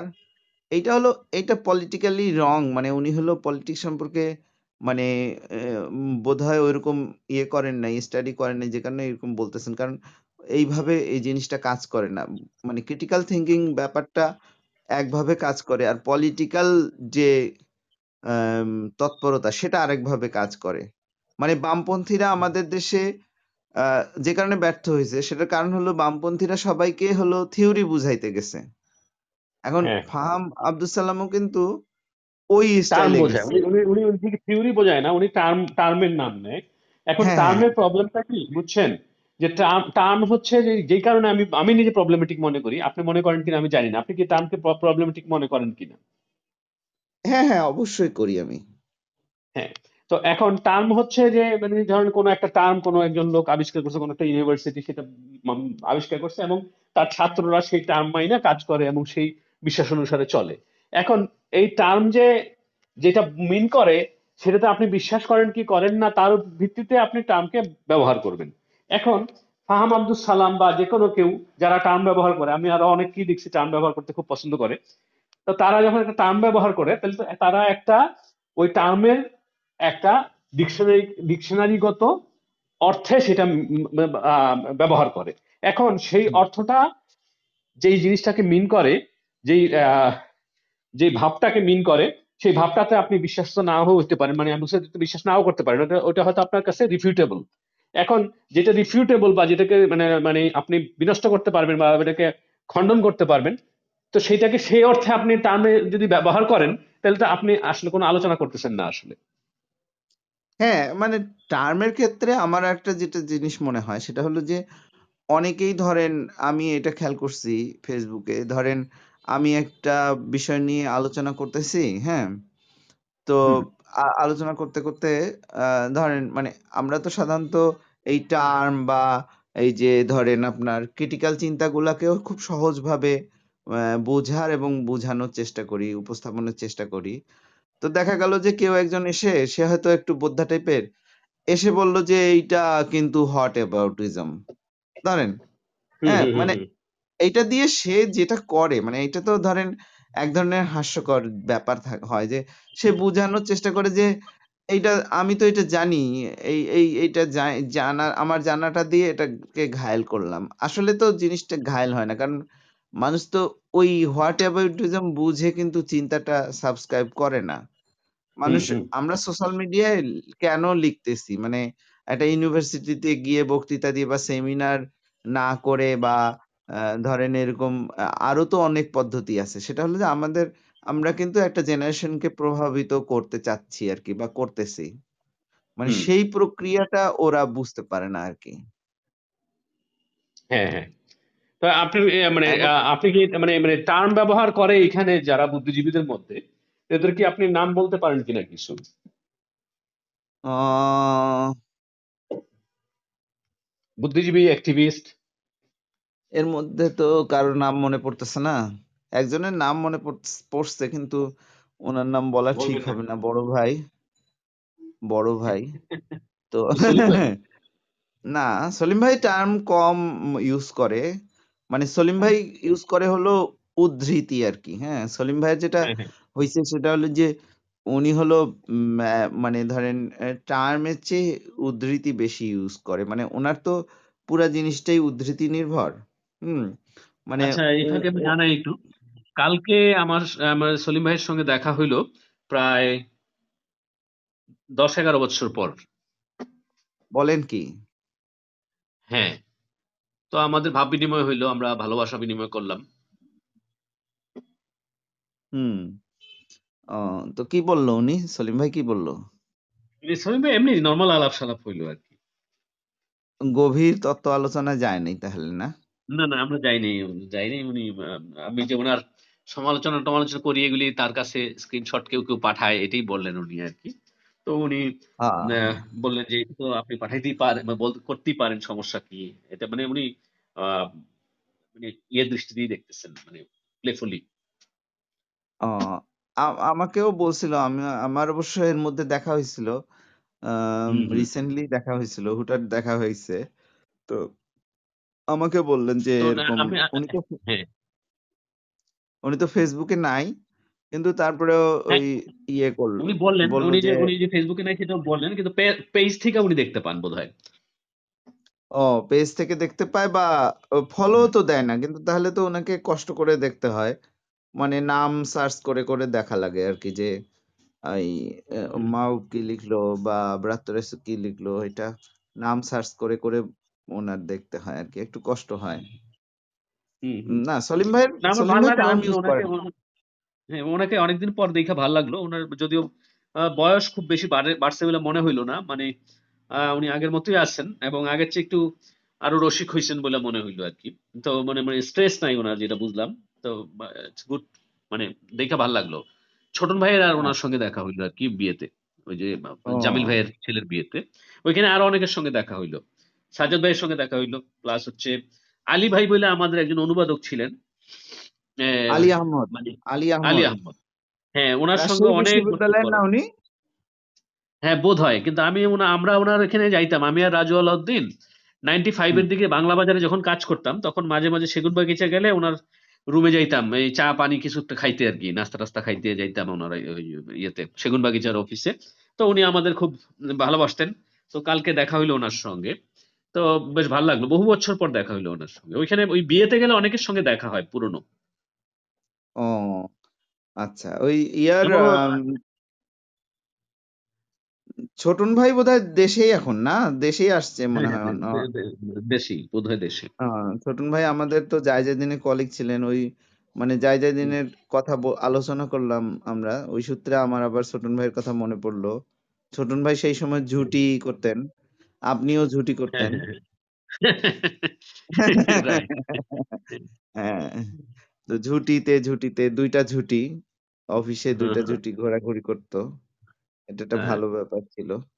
তো ওই যে সলিম ভাই সম্পর্কে যেটা বলতেছিলাম যে ওই যে সলিম ভাই হলো সলিম ভাইয়ের ব্যাপারটা যেটা হইছে আমার যেটা একটা ধারণা সেটা হলো সলিম ভাই নিজের মুখে নিজের বয়ানে কিছু বলতে মানে না বলার অভ্যাসটা এবং ওই যে দীর্ঘদিন পিএইচডি করার কারণে ওনার ওই নিজের বয়ানে কিছু বলার অভ্যাস এটা চলে গেছে রেফারেন্স দিয়ে মানে উনি তো আচ্ছা। প্রায় বোধহয় উম, আট দশ বছর ধরে পিএইচডি করছে আর কি হুম হ্যাঁ, তো হ্যাঁ। ওই না যে আরও বেশি হইতে পারে। PhD হ্যাঁ। আরও বেশি দিন হইতে পারে আর কি তো এই দীর্ঘদিন পিএইচডি করার কারণে যেটা হয়েছে যে পিএইচডি তো একটা সমস্যা আপনি জানেন যে নিজে থেকে কিছু বলা যায় না অন্যের উদ্ধৃতি দিয়ে আচ্ছা, আপনি আচ্ছা, একটা আচ্ছা। আপনি একটা লাইন লিখলে ওইটা কেন। লিখলেন ওইটার জন্য আবার মানে আরেকটা উদ্ধৃতি দিতে হবে আর কি হ্যাঁ তো এই। অভ্যাসটা ওনাকে যেটা করছে ওনাকে একদম মানে উদ্ধৃতি ছাড়া উনি হয়তো কথা বলতে পারেন না ওনার যে কোনো কথা বলতে হলেই উদ্ধৃতি লাগে এটা একটা বড়। সমস্যা মনে হয় আমার কাছে যে সলিম। ভাইয়ের রেফারেন্স উনি যেমন ওই বলছিলেন না যে ব্রাত্তরাইসের সাথে কথা কথা শুনলে মনে হয় উনি পড়ালেখা জানেন না না পড়া জানেন না। না হ্যাঁ, হ্যাঁ। হ্যাঁ হ্যাঁ হ্যাঁ তো ওইটার উত্তরে আমি লিখছিলাম যে সলিমুল্লাহ খানের আহ, লেখা দেখলে মনে হয় যে উনি অনেক পড়া জানেন আর কি। এইটা আমার আমার মনে হয় যে সলিম ভাইয়ের এটা একটা দুর্বলতা। তো ওই দুর্বলতা উনি আর কাটায় উঠতে পারবেন না কারণ ওনার বয়স তো পঁয়ষট্টি বোধহয় হয়ে গেছে। হ্যাঁ। পঁয়ষট্টি বা আরও বেশি হয়ে গেছে। এখন সলিম ভাইকে আমরা হলো এই অবস্থাতেই আরও না ম্যাচিউরড এখন কথা হইতে হলো যে না বয়স তো কোনো ব্যাপার না। যেমন গায়ত্রী স্পিবাকেরও তো অনেক বয়স হয়েছে কিন্তু আমাদের সঙ্গে আমরা যখন গায়ত্রী স্পিবাককে দেখি তখন হলো প্রায় বিরানব্বই সালে ওনার বয়স অল্প এবং ছিয়ানব্বই সালে আমরা ওনার একটা ইন্টারভিউ দিয়েছিলাম তো শিবব্রত বর্মন এখানে ছিল। শিবব্রত বর্মন ওনাকে বলল যে ডিকনস্ট্রাকশন নিয়ে কি জানি বলতেছিল যে উনি ডিকনস্ট্রাকশন বুঝেন না। তো উনি বেশ অ্যাটাক করল গায়ত্রী যে আপনি কি পড়ছেন? বুঝেন না। এইরকম মানে কি কি জিনিস। তো ওনার বয়স তখন ছিল অল্প এবং ওনার মায়ের বয়স তখন ছিল বিরাশি গায়ত্রী স্পিবাকের মায়ের বয়স। উনি বলতেছিলেন যে ওনার মা এই বিরাশি বছর বয়সে ফরাসি ভাষা শেখা শুরু করছেন। বুঝতে পারছেন তো? হ্যাঁ হ্যাঁ হ্যাঁ। তো এখন হ্যাঁ গায়ত্রী স্পিবাকের বয়সই এখন বিরাশির চেয়েও বেশি। কিন্তু আমি বলতেছি যে এটা এটা কোনো যে কোনো সময় যে কোনো কিছু শুরু করা যায় আসলে। মানে বয়স তো আসলে এক ধরনের মানে আমরা চাপাই দেই অন্যদের উপরে। কিন্তু সলিম ভাই নিজেই হ্যাঁ। রেফারেন্স থেকে বেরোতে আগ্রহী হবে বলে মনে হয় না আর কি। না এরকম আছে। যেমন সলিম ভাই হয়তো ওই যে বার্ট্রান্ড রাসেলের বার্ট্রান্ড রাসেলের কথা মনে পড়ল যে উনি হলো ওনার একটা গল্পের বই পড়ছিলাম। এইটা এখন মার্কেটে পাওয়া যায় না কিন্তু গল্পের বইটা খুব সুন্দর খুব মানে জটিল জটিল সব গল্প লিখছিল। হ্যাঁ যেমন হলো যে আহ, এক বইটার নাম ছিল শহরতলির শয়তান বা এরকম। আচ্ছা। শহরতলির শয়তান মনে হয় বা- বার্ট্রান্ড রাসেলের গল্প। তো এখানে একটা গল্প ছিল ওখানে ছিল যে এখানে বিভীষিকা উৎপাদন করা হয় এরকম একটা গল্প ছিল। সে মারাত্মক আচ্ছা। গল্প কিন্তু ওই গল্পগুলো উনি বোধহয় আশির পরে বিরাশি বছর বয়সেই লেখা শুরু করেন। এরকম তো হইতেই পারে। সলিম ভাই হয়তো আমার ধারণা সলিম ভাই যদি উপন্যাস লেখেন হ্যাঁ হ্যাঁ। তাহলে ওনার কিছুটা হেদায়েত হইতে পারবে। মানে হয়তো উনি এই জিনিসটা থেকে এই যে উপন্যাসে তো রেফারেন্স লাগে না। হ্যাঁ উনি উপন্যাস লিখলে মনে হয় ওনার কিছু হেদায়েত হইতে পারতো আর কি। কিন্তু ওনার ওনার কোনো হেদায়েত হবে বলে আমার কাছে মনে হইতেছে না আর কি কেন জানি। হুম। আচ্ছা। আপনি কি রাগ নাকি ওনার উপরে? না না রাগ না। আমি তো ওনাকে ভালোবাসি। মানে জিনিসটা হয়েছে হলো যে ভালোবাসি কিন্তু মানে এই যে ধরেন সলিম ভাইয়ের মতো এরকম একজন বুদ্ধিজীবী তো ওনার মানে ওনার কাছ থেকে আমরা কি জানি একটা পাইতেছি না। ওইটার জন্য একটা আক্ষেপ। আচ্ছা আচ্ছা আচ্ছা। তো ইয়ের ওই ইয়ের আলোচনাটা নিয়ে আপনি স্ট্যাটাস দিছিলেন। ওই যে গাউসুল আলম শাওন এবং ইয়ার হ্যাঁ। সাজ্জাদ শরীফের হ্যাঁ। আলোচনা সাজ্জাদ হ্যাঁ সাজ্জাদ ভাইয়ের। ওই হ্যাঁ। আলোচনাটা জমলো না কেন? মানে ওনারা বেসিক্যালি ওটিটিতে ওই যে চরকি ওটিটি এগুলি নিয়েই কথা বললেন। কন্টেন্ট বলতে আলাদা যে কন্টেন্টের ভবিষ্যৎ সেইটার আলোচনা আমি দেখলাম না। আরও দুজন ছিলেন আমাদের সঙ্গে। তো ওনারাও ফটর ফটর করতেছিলেন কিন্তু মানে কাজের কিছু বলতেছিলেন না। ও আচ্ছা আচ্ছা আচ্ছা। মানে ওই যে কন্টেন্টের ভবিষ্যৎ তো একটা একই সঙ্গে একটা ফিলোসফিক্যাল ব্যাপারও আসলে। তো ওগুলির কোনো কিছুই ওনাদের ছিল না আলোচনার মধ্যে। ওনারা একটা ক্যাজুয়াল আলোচনা করতেছিলেন আর কি ও আচ্ছা বুঝছি। ওইটা একটা মানে ওই বিজ্ঞাপনী ফার্মের চক্করে ওই ইভেন্টটা পড়ে গেছিল। তো এটা তো হ্যাঁ সাজ্জাদ কিন্তু ভাইয়ের জন্য বিজ্ঞাপনী বিজ্ঞাপনী বিজ্ঞাপনী ফার্ম নিয়েও যে ওনাদের একটা আগানো দরকার এবং বিজ্ঞাপন বাড়ানো দরকার ওগুলিও ছিল না। মানে জাস্ট নর্মালি মানে চরকির যে সিনেমাগুলি ওগুলি ওটিটি গুলি কীভাবে দেখবে লোকজন আরও বেশি করে দেখতে পারে সেটারও খুব গোছানো না আলোচনা আলোচনাটা। মানে ওনাদের কোনো লক্ষ্যহীন আল- আলাপ ছিল মনে হয়েছে ও না আমি তো খুব ওই যে আপনি যে বর্ণনা দিছিলেন ওটা থেকে হ্যাঁ। আশাবাদী হয়েছিলাম যে এইগুলা নিয়ে আলোচনা করলে বাইরে তো এগুলো নিয়ে খুব আলোচনা হয় এখন বেসিক্যালি হলো এগুলাই প্রধান আলোচনা দেখি বিভিন্ন জায়গায় বিভিন্ন ফোরামে আমার কাছে হ্যাঁ। মনে হলো যে এরকম আলোচনা ওরা নিজেরা নিজেরা করলে ভালো হইতো। হুম হ্যাঁ। আমি যদিও যাইতাম না তারপরেও মনে হইল যে এটার জন্য একটা শুভকামনা থাকল। ওরা একটা ভালো আলোচনা করুক। তাই না? হ্যাঁ আর এমনি বিয়ে বাড়িতে আর কি কি হইল? ওটা তো মনে হয় কোনো ফাইভ স্টার হোটেলে হয়েছিল। মানে রেডিসনে রেডিসনে ব্লুতে মানে অনেকের সঙ্গে দেখা হইল পুরাতন অনেকের সঙ্গে প্রায় বিশ পঁচিশ বছর পরে আর কি। তো এর আগে আবার নাইমুল ইসলাম খানের যে মেয়ের বিয়ে ওইখানেও আমাকে দাওয়াত দিছিলেন ওনারা। তো ওই দুই তারিখে ওইখানেও অনেকের সঙ্গে দেখা হলো মাসুদ ভাট্টির সঙ্গে দেখা হইল তারপরে আহ জিল্লুর ভাইয়ের সঙ্গে দেখা হইল। তারপরে আরও অনেকের সঙ্গে যাদের সঙ্গে দেখাই হয় না। তো বিয়েটা আমার মনে হয় যে খুব গুরুত্বপূর্ণ জিনিস। কিন্তু বিয়েটা হয়েছে কি আমি তো ধরেন সামাজিক ভাবে মানে মানে আউট কি আউটকাস্ট হয়ে গেছি। ফলে আমাকে কিন্তু অত লোক বিয়েতে দাওয়াত দেয় না। কিন্তু ওই যে নাইম ভাই স্নেহের কারণে দিলেন আর জামিল ভাই বা ফজল চৌধুরী তো আমাকে অনেক ভালোবাসেন সেই জন্য দাওয়াত দিলেন। যে জন্য এই যোগাযোগগুলি হইল। এখন হয়েছে কি আমাদের পক্ষে ওই মিডল ক্লাসের মধ্যে যারা কিনা, ধরেন দীর্ঘদিন মিডল ক্লাস থাকতে থাকতে তাদের কানেকশনের কারণে প্রায় উচ্চবিত্ত হয়ে যাচ্ছেন বা হয়ে গেছেন। তাদের সঙ্গে আর যোগাযোগগুলি এই এই কমিউনিকেশন এর পথ এইটাই মানে বিয়েতে দাওয়াত পাওয়া। বিয়েতে দাওয়াত না পাওয়ার কারণে এদের সঙ্গে প্রচুর, বহুদিন আমার যোগাযোগ হয়নি আর কি। তো এখন হইল, তো আমি মানে মানে খুশি হইলাম যে যাক, একটা পন্থা পাওয়া গেল যে কীভাবে মানে এদের সঙ্গে যোগাযোগ করা যাবে। কারণ এটা তো পুরনো বন্ধু, এদের এদের সঙ্গে ধরেন ওরা কে কি কোন পজিশনে আছে না আছে এগুলো তার আমার কাছে ম্যাটার করে না কারণ ওনাদের কাছে তো আমার কোনো চাহিদা নাই। কিন্তু ওনাদের দেখলেও তো ভালো লাগে। হ্যাঁ হ্যাঁ দেখা সাক্ষাতের জন্য ভালো কিন্তু মানে বিয়ের দাওয়াত খেয়ে যে ওদের এটা মানে ইয়ে হবে মানে ঠিক বিয়ের দাওয়াতটা তো ধরেন এক ধরনের এক গ্রেড উপরে উঠে তখন মানুষ নমনীয় হয় সাজগোজ বেশি করে তো এবং না না মানে মানে বিয়ের যে দাওয়াত যারা দেয় তারা না বিয়ের দাওয়াতি যারা মানে বিয়েতে যারা আসে তাদের সঙ্গে দেখবেন যে আপনার অনেক বছর পর কারও না কারোর সঙ্গে দেখা হচ্ছে। মানে এটাকে আমি এটার জন্য বিয়ের বিয়ের দাওয়াতকে খুব জরুরি মনে করি বিয়েকে যে বিয়ের অনুষ্ঠানকে। যে এইখানে কিন্তু আপনার যেই কমিউনিকেশনটা সম্ভব হচ্ছে এটা আপনার ব্যস্ত জীবনে প্রায় অসম্ভব একটা জিনিস। মানে অন্য একজন লোকের কারণে আপনার উপকার হচ্ছে আসলে। হ্যাঁ হ্যাঁ হ্যাঁ। আপনি বিয়ে বিয়ে খাইছেন কবে লাস্ট আমি তো নানান কারণে আমার বিয়ে খাইতে হয়। আমারও এই রিসেন্ট একটা রেডিসনে বিয়ের দাওয়াত ছিল। কিন্তু আমি আমার যেটা হয় সেটা হলো বিয়ের দাওয়াতে গেলে আমার হলো ক্লান্তি লাগে খুব বুঝছেন? মানে ক্লান্তি লাগে হলো কারণ ওই যে বড় লোকের বিয়ে হোক আর মধ্যবিত্ত বা উচ্চবিত্ত যে বিয়েই হোক ওই যে ওরা যে একটা মেনু করে হুম হ্যাঁ। ওই যে আপনার আহ, কি বলে পোলাও মুরগির রোস্ট টিকিয়া এখানে কি কি ছিল মেনু মেনুর কথা নাই বলে ভালোই জিনিসপত্র ছিল। না ওই তো মানে ধরেন বুফে দিছে হয়তো এখানে হ্যাঁ না? হ্যাঁ। হ্যাঁ, মানে মানে ও এক ধরনের আর কি হ্যাঁ।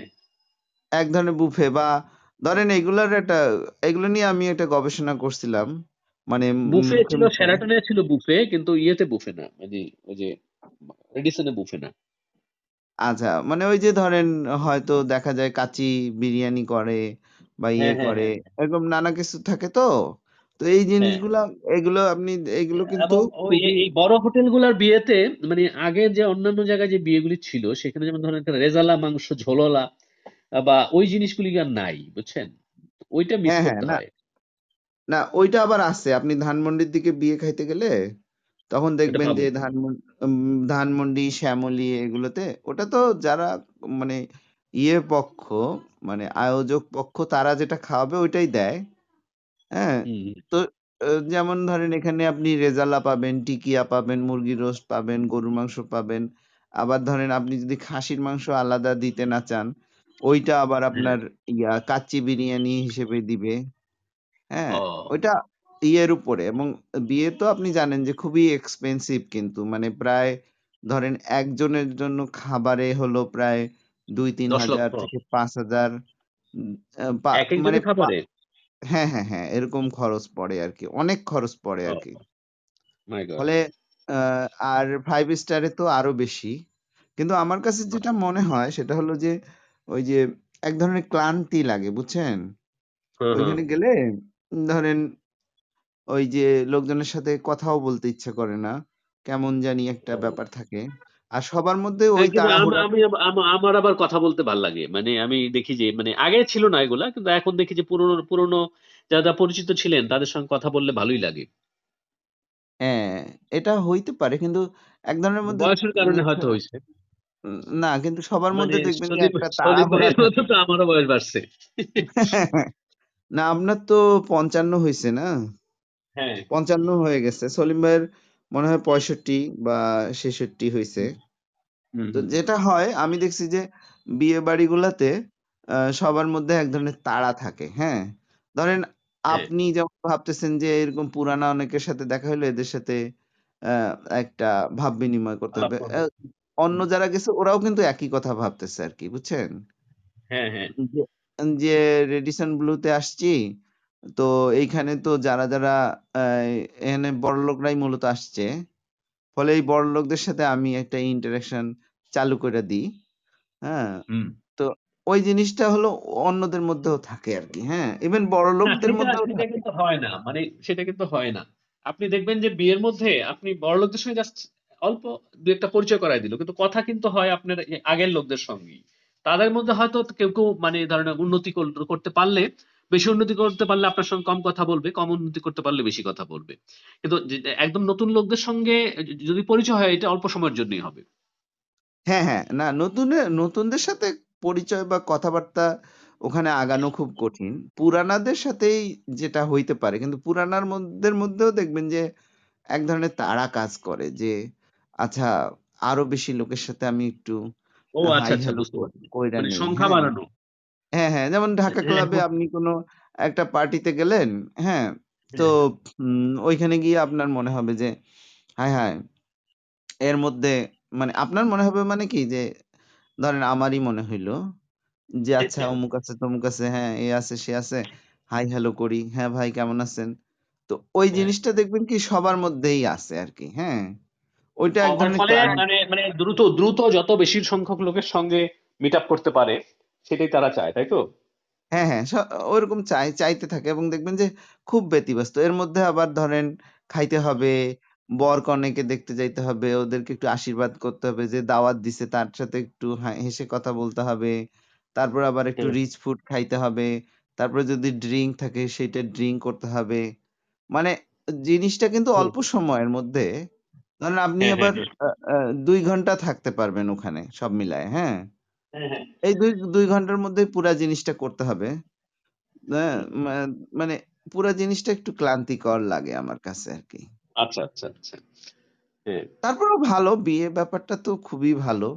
মানে হুম, এইটা তো মানে ধরেন আপনি যেটা বললেন এই পয়েন্টটাও আমার কাছে খুব ইন্টারেস্টিং মনে হয়েছে আমি সাধারণত বিয়ের দাওয়াতগুলো নানান অজুহাতে স্কিপ করি আর কি হ্যাঁ?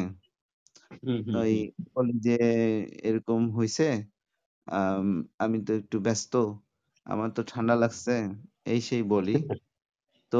এইটা আইডিয়াটা ভালো লাগল। এখন থেকে যাইতে হবে। বিশেষ করে ওই যে আপনি উপন্যাস লেখেন। আপনি যেহেতু উপন্যাস লেখেন আপনার মানে এই এই ধরনের সাধারণ লোকদের কাছে আপনার যাওয়া উচিত আরও বেশি। হ্যাঁ হ্যাঁ হ্যাঁ। না আমি যেমন ওই যে ইয়ের আপনার মিস করছি হলো মাহরুক আর ফিরোজের বিয়ে বুঝছেন? ও হ্যাঁ হ্যাঁ না হ্যাঁ। ওই আচ্ছা ওই বিয়েটা তো আমি গেছিলাম রাইট ওইখানে আমার মানস চৌধুরীর সঙ্গে দেখা হইল যেখানে। হ্যাঁ ওখানে মাহরুক গেলেন না কেন? মাহরুক তো আমাকে দাওয়াত দিছিল। তো আমি হলো গেলাম না কি যেন খুব জরুরি একটা কাজ পড়ছিল ওটা আমি অজুহাত দেখাই নাই কারণ ওইটা আর্ট কালচারের বিয়ে তো ওখানে আমি যাইতে চাইছিলাম।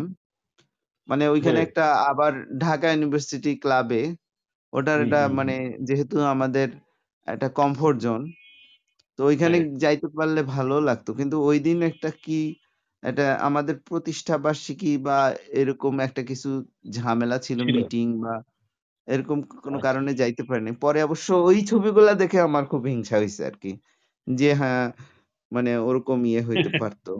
হুম। হ্যাঁ হ্যাঁ মানে আহ, বিয়ে বাড়িতে গেলে যেহেতু আমাদের ডায়াবেটিস আছে মানে না হ্যাঁ। খেয়ে হুম খাওয়া দাওয়া করা যাবে না। এরকম আমি অনেককে দেখছি। আমার পরিচিত একজন ইয়া আছে সিনিয়র পার্সন আছে। উনি হলো সব বিয়ে বাড়িতে যায় কিন্তু কোনো বিয়ে বাড়িতে খায় না বুঝছেন? আচ্ছা। খায় না একদমই। একদমই খায় না। না খেয়ে উনি যায় গিয়ে সব কথাবার্তা বলে চলে আসে আর কি। হুম। এটা ভালো পদ্ধতি। বিয়ে বিয়ে খাইতে হবে এখন থেকে। মানে বিয়েতে যাইতে হবে। হ্যাঁ না কিন্তু আমাদের বিয়ের আলাপ শোনার জন্য কি এত লোক থাকবে? মা- মানে আপনার কি মনে হয়? মানে বিয়ের আলাপ পডকাস্টের জন্য বিয়ের আলাপটা কি নেগেটিভ হইল কিনা? না বিয়ে জন্ম মৃত্যু তারপরে হলো মানুষের উন্নতি হ্যাঁ তারপরে হলো হ্যাঁ। সাফল্য এগুলো খুব পছন্দ করে মানুষ হুম। মানে ও। এগুলো কমন ইয়ে। যদিও আমাদের মানে অনেকেই বুদ্ধিজীবী আছেন তারা নিশ্চয়ই চান যে আমরা সলিম ভাই নিয়ে বা লাকা নিয়ে বা হ্যাঁ। ধরেন আহমদ ছফা নিয়ে আলোচনা করি। ও একটা জিনিস ওই সময় জিজ্ঞেস করব কিন্তু ভুলে গেছি। ওই হ্যাঁ। যে আপনি বলতেছিলেন যে আহমদ ছফা চাপায় দিতেন উনি কেমনে চাপাই দিতেন? মানে জিনিসটা কেমন ছিল? মানে চাপায় দিতেন বলতে মানে ওই যে শিক্ষামূলকতা ওনার মধ্যে ছিল। উনি মানে সবাইকে মানে সঠিকটা কাজ করাইতে চাইতেন। উনি উনি যদিও আহ, এটা এক ধরনের সফট ম্যানিপুলেশন আর কি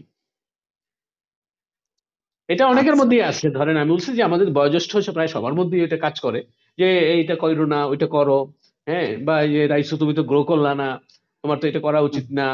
বা উনি ধরেন সৈয়দ মঞ্জুরের সঙ্গে আমি যখন উপন্যাসটা লিখতেছি ওই যে যোগাযোগের গভীর সমস্যা তখন উনি বললেন যে গাই বলদের চাষ হচ্ছে এটা হ্যাঁ? তো। তো এটার মধ্যে তো ওই ওই ইয়েটা আছে যে তুমি এটা লিখো না। হ্যাঁ হ্যাঁ।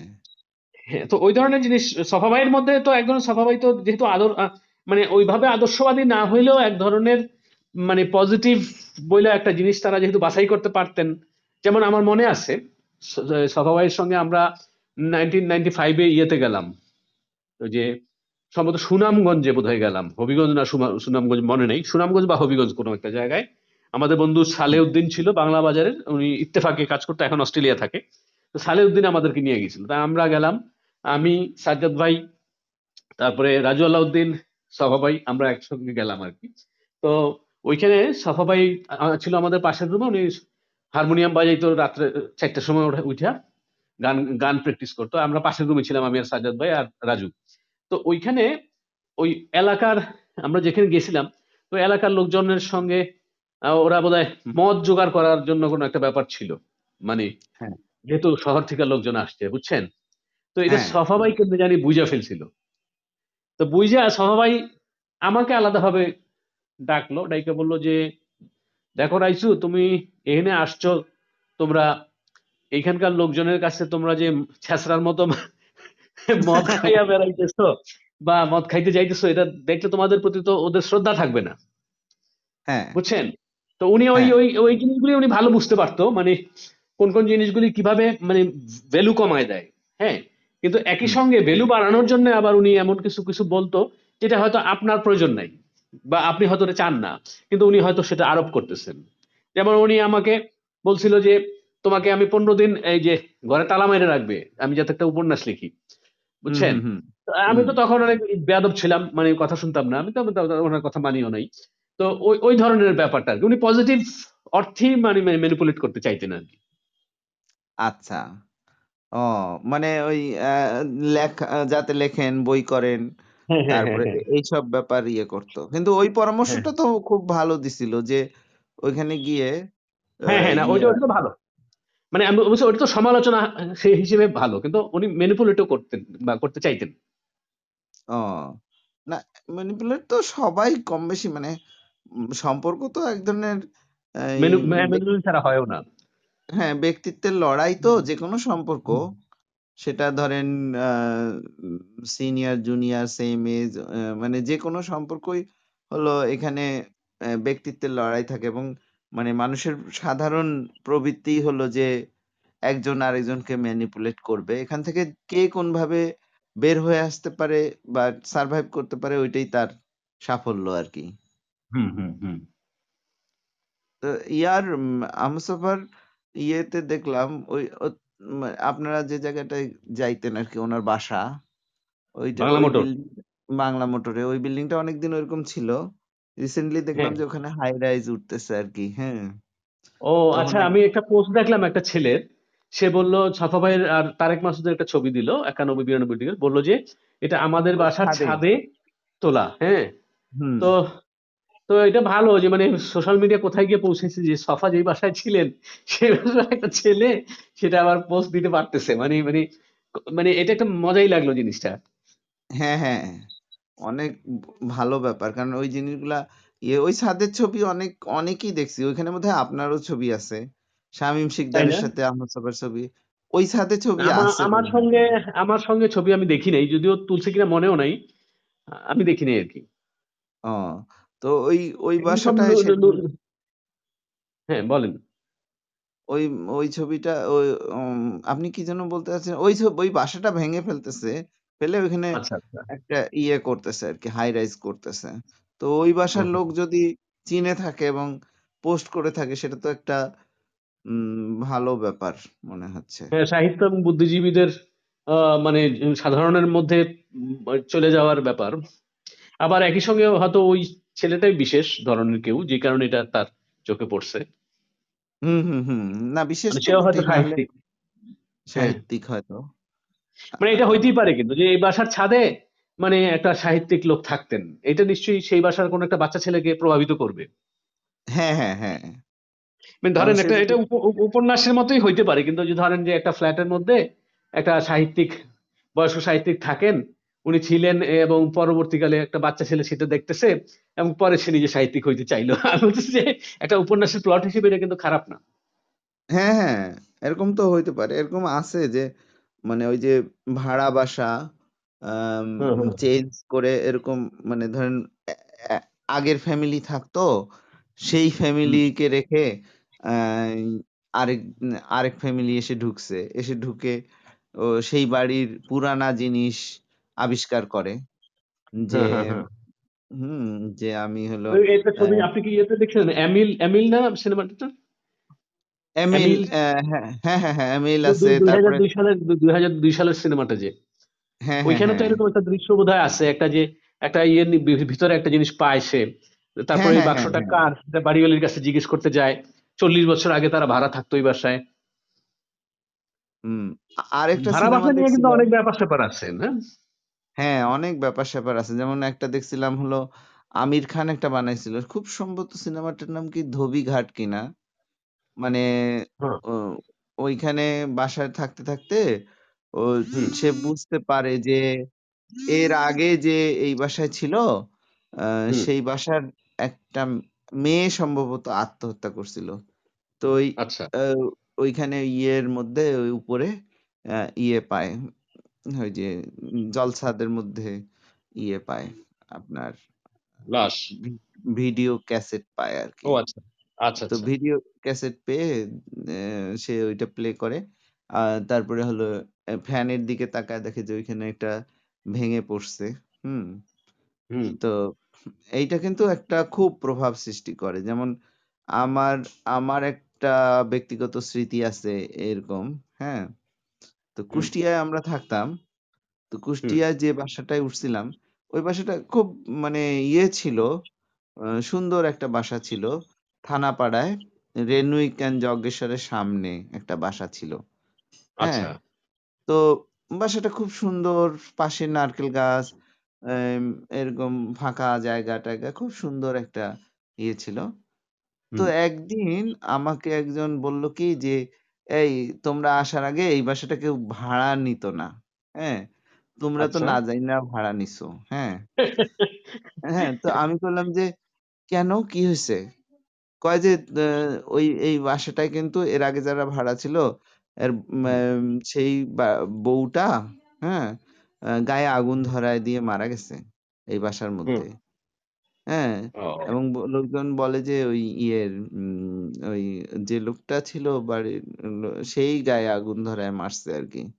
হ্যাঁ এই ও। ঘটনাটা শোনার পর থেকে হ্যাঁ হুম। আমি আর মানে ওই বাসাটায় একা যখন থাকতাম মানে এক ধরনের অন্যরকম একটা অনুভূতি তৈরি হতো খুব সমস্যা হইতো আর কি।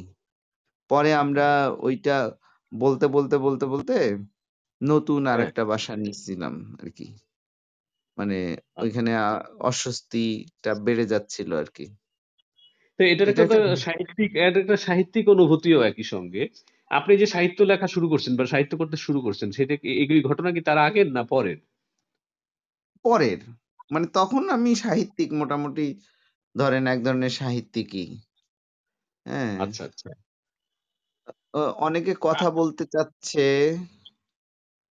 যেমন ইয়া ও আপ এখন কি আমরা কথা বলব অন্যদের সাথে? হ্যাঁ হ্যাঁ সে তো বলাই যেতে পারে। মানে আম, কারও যদি প্রশ্ন বা জিজ্ঞাসা থাকে সেগুলি তো তারা করতে পারে। মানে যেহেতু এক ঘণ্টা পনেরো মিনিট হয়ে গেছে অলরেডি হ্যাঁ লুনা কমেন্ট করছে এর মধ্যে অনেক কিন্তু কমেন্ট আসছে আর কি। দেখেন মানে আহ, কাকে কাকে আপনি আহ, ব- ব- কথা বলতে দিবেন দেন? যেমন তালাশ তালুকদার কথা বলবে। তো তালাশকে দেখি তালাশ কি বলেন? ইনভাইট তালাশকে ইনভাইট করলাম। তালাশ আপনি জয়েন করতে পারেন। জয়েন করার এখানে একটা বোর্ডে কি যেন দেখতে পাচ্ছি। রেইজড হ্যান্ড আচ্ছা রেইজড হ্যান্ডে আছে ওয়াসিম মাহমুদ। ওয়াসিম মাহমুদকেও অ্যাড করা যাবে। ওয়াসিম মাহমুদকেও অ্যাড করলাম। উনি অ্যাড হইছে। আপনি ওই। আপনার মাইক আনমিউট করে কথা বলেন।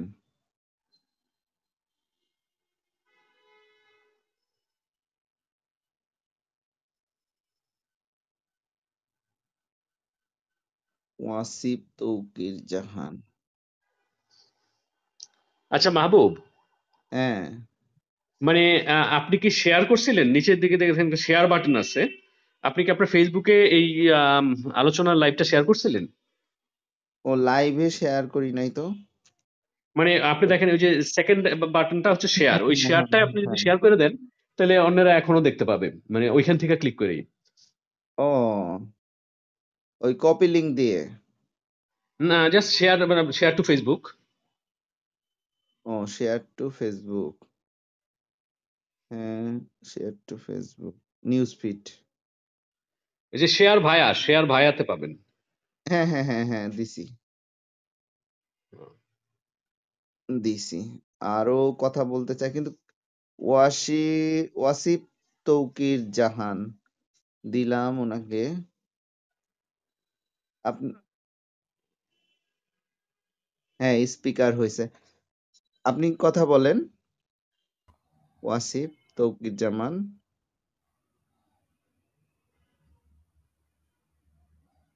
হ্যালো হ্যালো হ্যাঁ হ্যালো আসসালামু আলাইকুম। মাহমুদ মোর্শেদ ভাই রাইসু ভাই কেমন আছেন? এই তো ভালো আছি। আপনি ভালো? হ্যাঁ খুব ভালো আছি। রাইসু ভাইয়ের সাথে আর মোর্শেদ ভাইয়ের সাথে কথা বলতে পেরে খুব ভালো লাগতেছে। কখনো. দেখা হবে না, রাইসু ভাই আমার হ্যাঁ বলেন।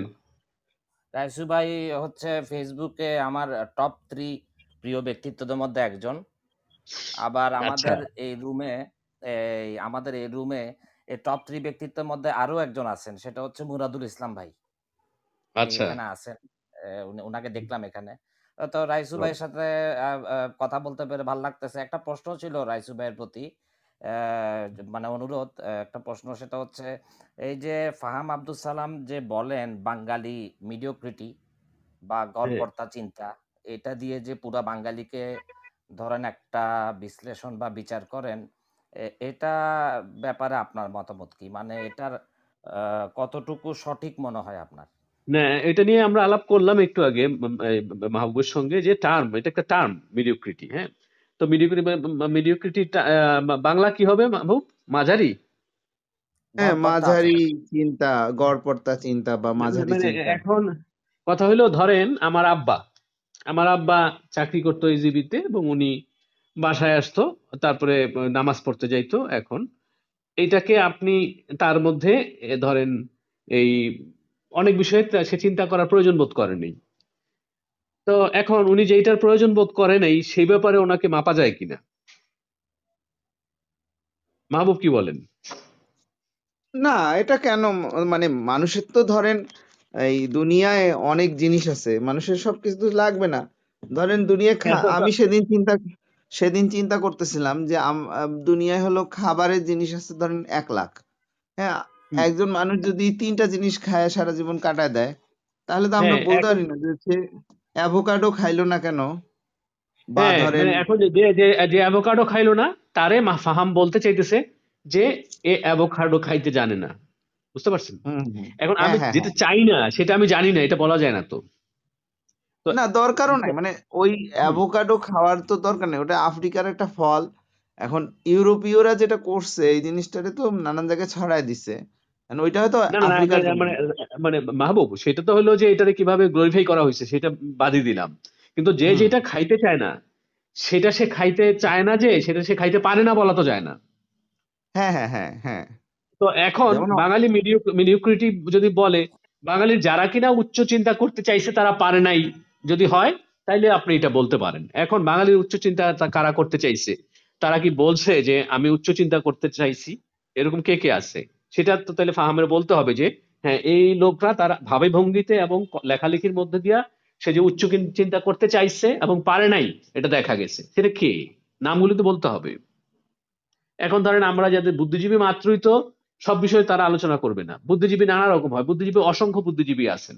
তো এখন সবার ক্ষেত্রেই যদি আমরা একই রকম সর্বোচ্চ জিনিসটাই আশা করি যে এই হচ্ছে বেস্ট বেস্ট না হইলে সে হচ্ছে মাঝারি। এটা তো হয় না। মানে যার যতটুক চাহিদা, তার যতটুক দেওয়া। এখন যেই লোক কিনা, ধরেন একটা থিসিস করতেছে কোনো একটা বিষয়। ধরা যাক যে কোনো একটা নির্দিষ্ট ইস্যুতে সে থিসিস করতেছে। এখন যে লোক সেই ইস্যুতে নাই, তার আগ্রহ নাই সেই লোকরে আমরা বলব যে সে এটা জানে না। তো এটা বলা যায় না তো সে জানে না। সে জানতে চায় না হুম। যেমন অনেকে হয়তো বাংলা বাংলাদেশেই ধরেন রংপুরের প্রত্যন্ত গ্রামে জন্মগ্রহণ করছে। ওনার দরকার হয়নি কোনোদিন ঢাকা আসার উনি আসেও নাই। এখন ধরেন আমরা কি বলব যে উনি যেহেতু ঢাকা আসে নাই অতএব ওনার জীবনটা সফল হয় নাই। হ্যাঁ না ওইটাই বলতেছে আর কি। মিডিওক্রিটি আমি আমি এটা বুঝি না আসলে। বাঙালির মিডিওক্রিটির সন্ধানে ওনার বইয়ের নাম। তো মিডিওক্রিটি যে মানে বাঙালির কি মিডিওক্রিটি উনি খুঁজে খুঁজে ও পাইছেন? উনি বইও লিখছেন। বই লিখছেন? হ্যাঁ হ্যাঁ। ও অনেক বই আছে নাকি? কি জানি এটা একটা বই তার বাঙালি মিডিওক্রিটির সন্ধানে। তো ও, এটা বইটা আমি পড়ি নেই। পড়ি নেই এখানে আমার নাকি প্রশংসাও করছে কি একজন বলল। তো যাই হোক আমি বলছি যে আপ- আপনি যেটা করছেন এখানে কি মানে উনি কোন নির্দিষ্ট ইস্যু ধরে কথা বলছেন যে এই এই ইস্যু এই এই জিনিসগুলি বাঙালির মিডিওক্রিটির লক্ষণ। ভাইয়া? বাঙালি মিডিওক্রিটির সন্ধানে বইটা আমি পড়ছি। সেখানে ওই হ্যাঁ। রাইসু ভাইয়ের প্রশংসাও করা হয়েছে যে ভাষার ব্যাপারে যে উনি একটা মানে ইতিবাচক পরিবর্তন করছেন এটা ফাহাম আব্দুল সালাম সাহেব উনি এটার প্রশংসা করছেন। আর এটা ছাড়া আহ, উনি খুব ভালো গদ্য লেখেন যা দেখছি। যদিও প্রমিততে লেখেন কিন্তু ভালো গদ্য লেখেন উনি। ওখানের মধ্যে অনেকগুলো চ্যাপ্টার আছে যেখানে বিভিন্ন বিষয় নিয়ে কথা বলছে। একটা চ্যাপ্টার খুব সুন্দর যেখানে মানে গণিতের সাথে ভাষার একটা মানে সমন্বয় করার চেষ্টা করছেন উনি। বইটা ভালো। মানে আমার কাছে বইটা অনেকগুলো জিনিস যেমন কিছু জিনিস যেমন ভালো লাগে না কিছু জিনিস খুব মানে উনি সুন্দর করে লিখছেন। মানে আমি বললাম যে বইটা বইটা ভালো সেটা ঠিক আছে। বুক রিভিউ হিসেবে এটা আমি গ্রহণ করলাম যে বইটা ভালো। কিন্তু আমি বলছি যে হ্যাঁ। তার যেটা মূল মূল থিসিস যে বাঙালি মিডিওক্রিটি আছে যে মানে এবং অন্য জাতিগুলি নাই সেক্ষেত্রে উনি মানে তুলনাগুলি বা উল্লেখগুলি কি করতেছেন? মানে আমি যেহেতু পড়ি নাই এই জন্য জানতে চাইছি ওনার ওনার বইটাতে আসলে ওখানের মধ্যে তুলনাটা উনি যেটা দেখাতে চাইতেছেন সেটা হচ্ছে ওনার বইয়ের মধ্যে যে বাঙালি এই যে গড়পড়তা চিন্তা বা গড়পড়তা আচরণ করেন করে তারা বাঙালি মানে বিভিন্ন মধ্যবিত্ত বলেন বা উচ্চবিত্ত এই গড়পড়তা উম, আচরণের মধ্যে থাকে। টাকা পয়সা অনেক হলেও গড়পড়তা আচরণটা থাকে। আমার বইটা পরে মনে হয়েছে উনি একটু মানে পাশ্চাত্য চিন্তাটা একটু উনার মধ্যে বেশি আর কি মানে না, পাশ্চাত্যের পাশ্চাত্য লোকরা কি তুলনা গড়পড়তা না? হ্যাঁ, মানে মানে মানে সাধারণ লোকরা তো গড়পড়তাই না এই জন্যই তো সাধারণ বলা হয় ওদেরকে নাকি পাশ্চাত্যে সাধারণ লোক নাই? অবশ্যই আছে পাশ্চাত্যে তো গড়পড়তা মানুষ সাধারণ লোক থাকলে তো গড়পড়তাই হবে। মানে পাশ্চাত্যে সাধারণ লোকরা তো গড়পড়তাই লোকই তাই না? এখন আছে গড়পড়তা লোক। হ্যাঁ মানে সাধারণ লোকরা কেন সাধারণ? এই একটা আপত্তি তাইলে এখানে উত্থাপিত হচ্ছে। ওখানে ওনার বেশ- কিছু অভিযোগ আছে ধরেন মানে অনেক কিছু হয়তো বাঙালি বুঝে না অনেক জিনিসপত্র বুঝে না বিপ্লব কি জিনিস এটা বুঝে না বা উনি বলতে চাচ্ছেন যে বিপ্লব বলে আসলে কিছু নাই। তারপর এই বাঙালি যেমন ধরেন এখানে আহ, টাকা পয়সা হলে বাঙালি গাড়ি কিনে মানে কভার ফটো দেয় ফেসবুকে কারণ টাকার ছবি দিতে ও আচ্ছা আচ্ছা মানে। মানে তাহলে এটা আলাপ তো আমরা করে ফেলছি এটা বোধহয় না বাবু হ্যাঁ হ্যাঁ। হ্যাঁ হ্যাঁ হ্যাঁ অনেকটাই করে ফেলছি। মানে এমনিতে যেটা আমার লাইফস্টাইলের ব্যাপার মানে উনি মানে ওয়েস্টার্ন হুম হুম। ওয়েস্টার্ন লাইফস্টাইলের প্রতি বায়াসড এক ধরনের। এবং ওইটা বায়াসনেসটা এমন ভাবে কাজ করে যে এখানকার যে লাইফস্টাইল এইটাকে উনি এক ধরনের মানে আহ, ইয়ে হিসেবে দেখেন। মানে ঠিক না এরকম হিসেবে দেখেন মনে হইল আর কি হ্যাঁ। বুঝতে পারছি। আচ্ছা আমি আর কেউ আমি কি- চলে যাব চলে যাওয়ার আগে আরেকটা প্রশ্ন ছিল রাইসু ভাইয়ের কাছে। সেটা হচ্ছে রাইসু ভাই এবার কি বইমেলা থেকে আপনার কোনো বই বেরোচ্ছে? জি বই বইগুলি বেরোবে কিছু বই হ্যাঁ। আচ্ছা আচ্ছা ঠিক আছে ধন্যবাদ। কবিতার বই কিছু ইন্টারভিউর বই কিছু গদ্য বই বেরোবে। আচ্ছা তাহলে অপেক্ষায় থাকলাম। ভালো থাকবেন হ্যাঁ আপনাদেরকে অনেকদিন। ধরে আমি খালি কথা দেই কথা দেই। তো এখন আর কথা এটা সেই কথাই মানে এই কথাতেও ফাঁকি নাই এটা বলার কোনো অর্থ নাই। তাহলে ফলে দেখা যাক আর কি হ্যাঁ। ঠিক আছে ধন্যবাদ মাহমুদ মোর্শেদ ভাই রাইসু ভাই ধন্যবাদ। ভালো থাকবেন কথা বলে ওয়াসিম ভালো ভাই লাগল। ভালো হ্যাঁ, লাগল। হ্যাঁ, আবার কথা হবে। হ্যাঁ। তো আজকে লুনা কিছু বলবে না? না কাউসার ভাই কিছু বলবেন। কাউসার ভাই বলে লুনা রুজদিকে ইয়ে করছি অ্যাড করছি। দেখি উনি স্পিকার হইছে উনি। আনমিউট করেন।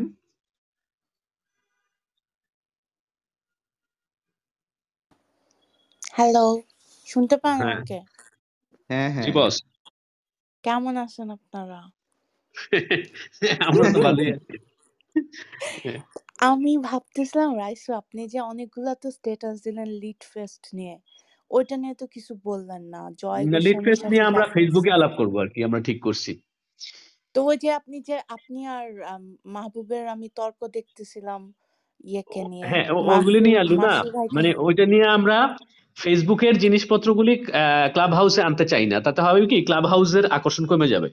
এই জন্য এটা আমরা মানে উদ্দেশ্যমূলক ভাবেই এটা বন্ধ রাখছি আমি এবং মাহবুবের আমাদের পারস্পরিক সম্মতিতে। না মাহবুব? হ্যাঁ হ্যাঁ হ্যাঁ। আমরা ওই আচ্ছা। জিনিসটা এখনও ইয়ে মানে এখানে আলোচনা না এনে ওইটা হ্যাঁ। আমরা ফেসবুকে ওইটা আমরা- আমরা রথ আলাদা দেখব কলা আলাদা বেচবো। বেচবেন ওকে ঠিক আছে আলাদা। আর এমনিতে হয়েছে কি লুনা আরেকটা জিনিস বলি ফেসবুকের মানে টেক্সট বেস আলাপের একটা আলাদা মুড থাকে হ্যাঁ?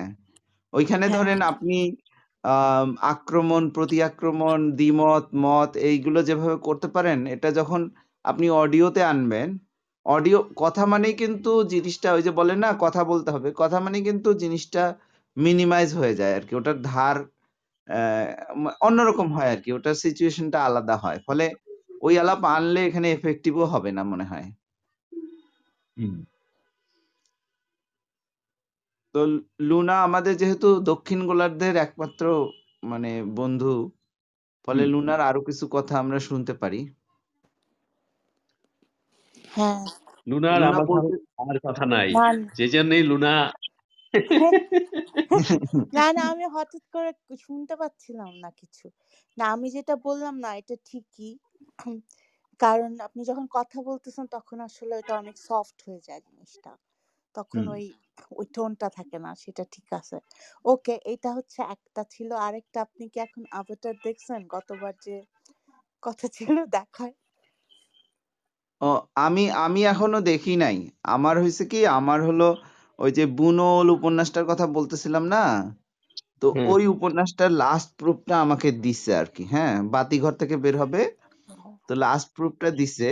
দেওয়ার পরে ওইটা কারেকশন করতে গিয়ে দেখি যে আমার আরও অনেক কিছু ওখানে ঢুকাইতে বাদ দিতে এরকম করে ইচ্ছা করতেছে। এটা হলো ওই যে উপন্যাসের শেষ দিকে এসে এই ঝামেলাটা হয় সবসময়ই।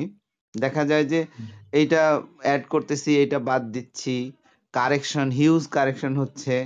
এবং এই করতে গিয়ে আমি হলো এক ধরনের ঘরবন্দি হয়ে পড়ছি আর কি। তো। ওইটার ওইটা যেহেতু এবং সবচেয়ে কষ্টকর কাজ হলো এই জায়গাটাই যে একটা লম্বা বড় আহ, জিনিস সেটাকে নিয়ে ধরেন একটা পাগলা ঘোড়ার মতো একটা পাগলা ঘোড়া বশ করার মতো একটা পরিস্থিতি। এই জন্য আমি যাইতে পারি নাই।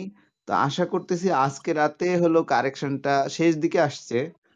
আজকে রাতে শেষ করব এবং আহ, কালকে থেকে আমি হয়তো একটা মানে বহির্বিশ্বের সাথে যোগাযোগ স্থাপন করতে পারব আর কি এর মধ্যে আমার একমাত্র যোগাযোগ এই ক্লাব হাউসে বিভিন্ন জনের সাথে কথাবার্তা এটাই বহির্বিশ্বের সাথে আমার একমাত্র যোগাযোগের মাধ্যম হয়ে উঠছে। এটা তো ভালো।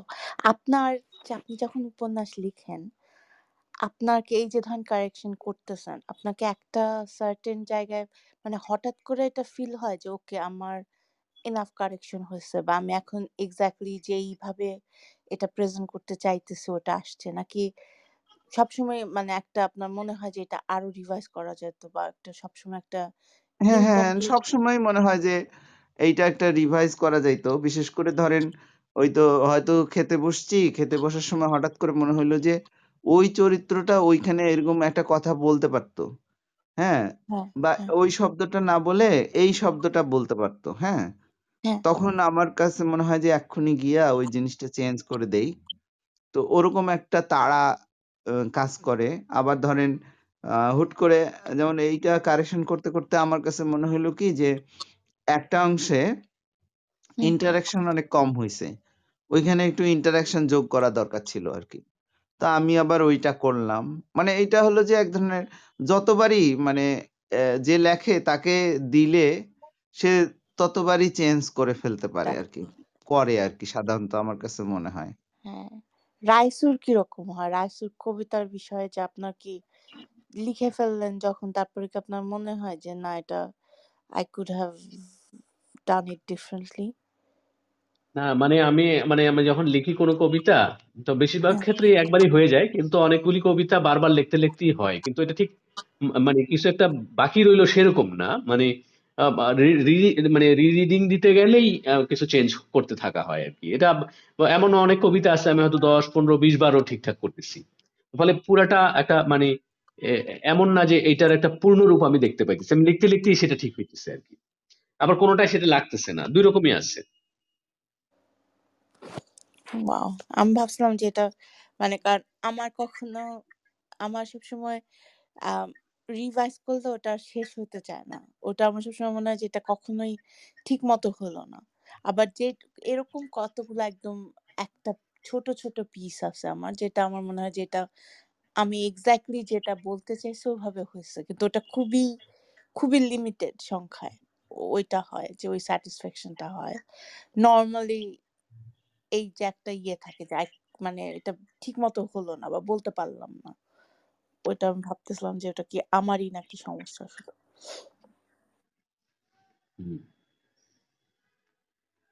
আচ্ছা এটা একটা ইয়ে মানে এই সমস্যাটা হয় আসলে অন্যান্যদের ক্ষেত্রেও হয়।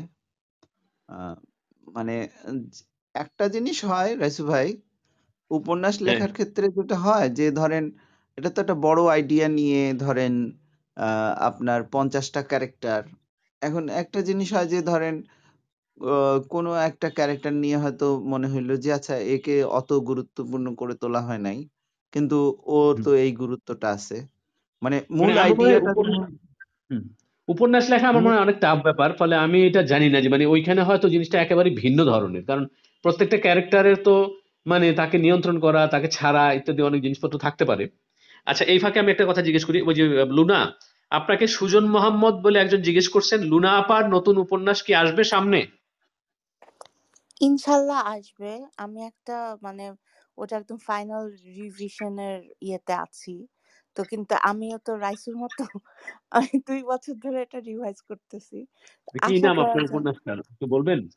আট জন্মে। ওটা ইয়েতে ছিল প্রথম আলোতে দুই হাজার উনিশের আম আচ্ছা আচ্ছা। সংখ্যায় ছিল। কিন্তু ওটা আমি বাড়ায় মানে একটু মাঝখানে এটা চেঞ্জ করব আর কি তারপর এটা যাওয়ার কথা বই হিসাবে। সো হোপফুলি ফিঙ্গার্স ক্রস যে আমি একটু আলসেমি কমাবো। ইনশাল্লাহ। আচ্ছা আসবে মাহবুব আরেকজন থ্যাংক ইউ লুনা। আর মাহবুব আরেকজন আলামিন অন্তর একজন জিজ্ঞেস করছেন can I join with Mahbub Morshed? হ্যাঁ উনি তো হাত তোলে নাই বা কিউতেও ওনাকে দেখতেছি না। আপনি হাত তুললে আমরা হলো ইয়ে করতে পারি। এর মধ্যে কাউসার মাহমুদকে আমি অ্যাড করলাম উনি আসছেন কিনা? জাহিদুল আসছেন।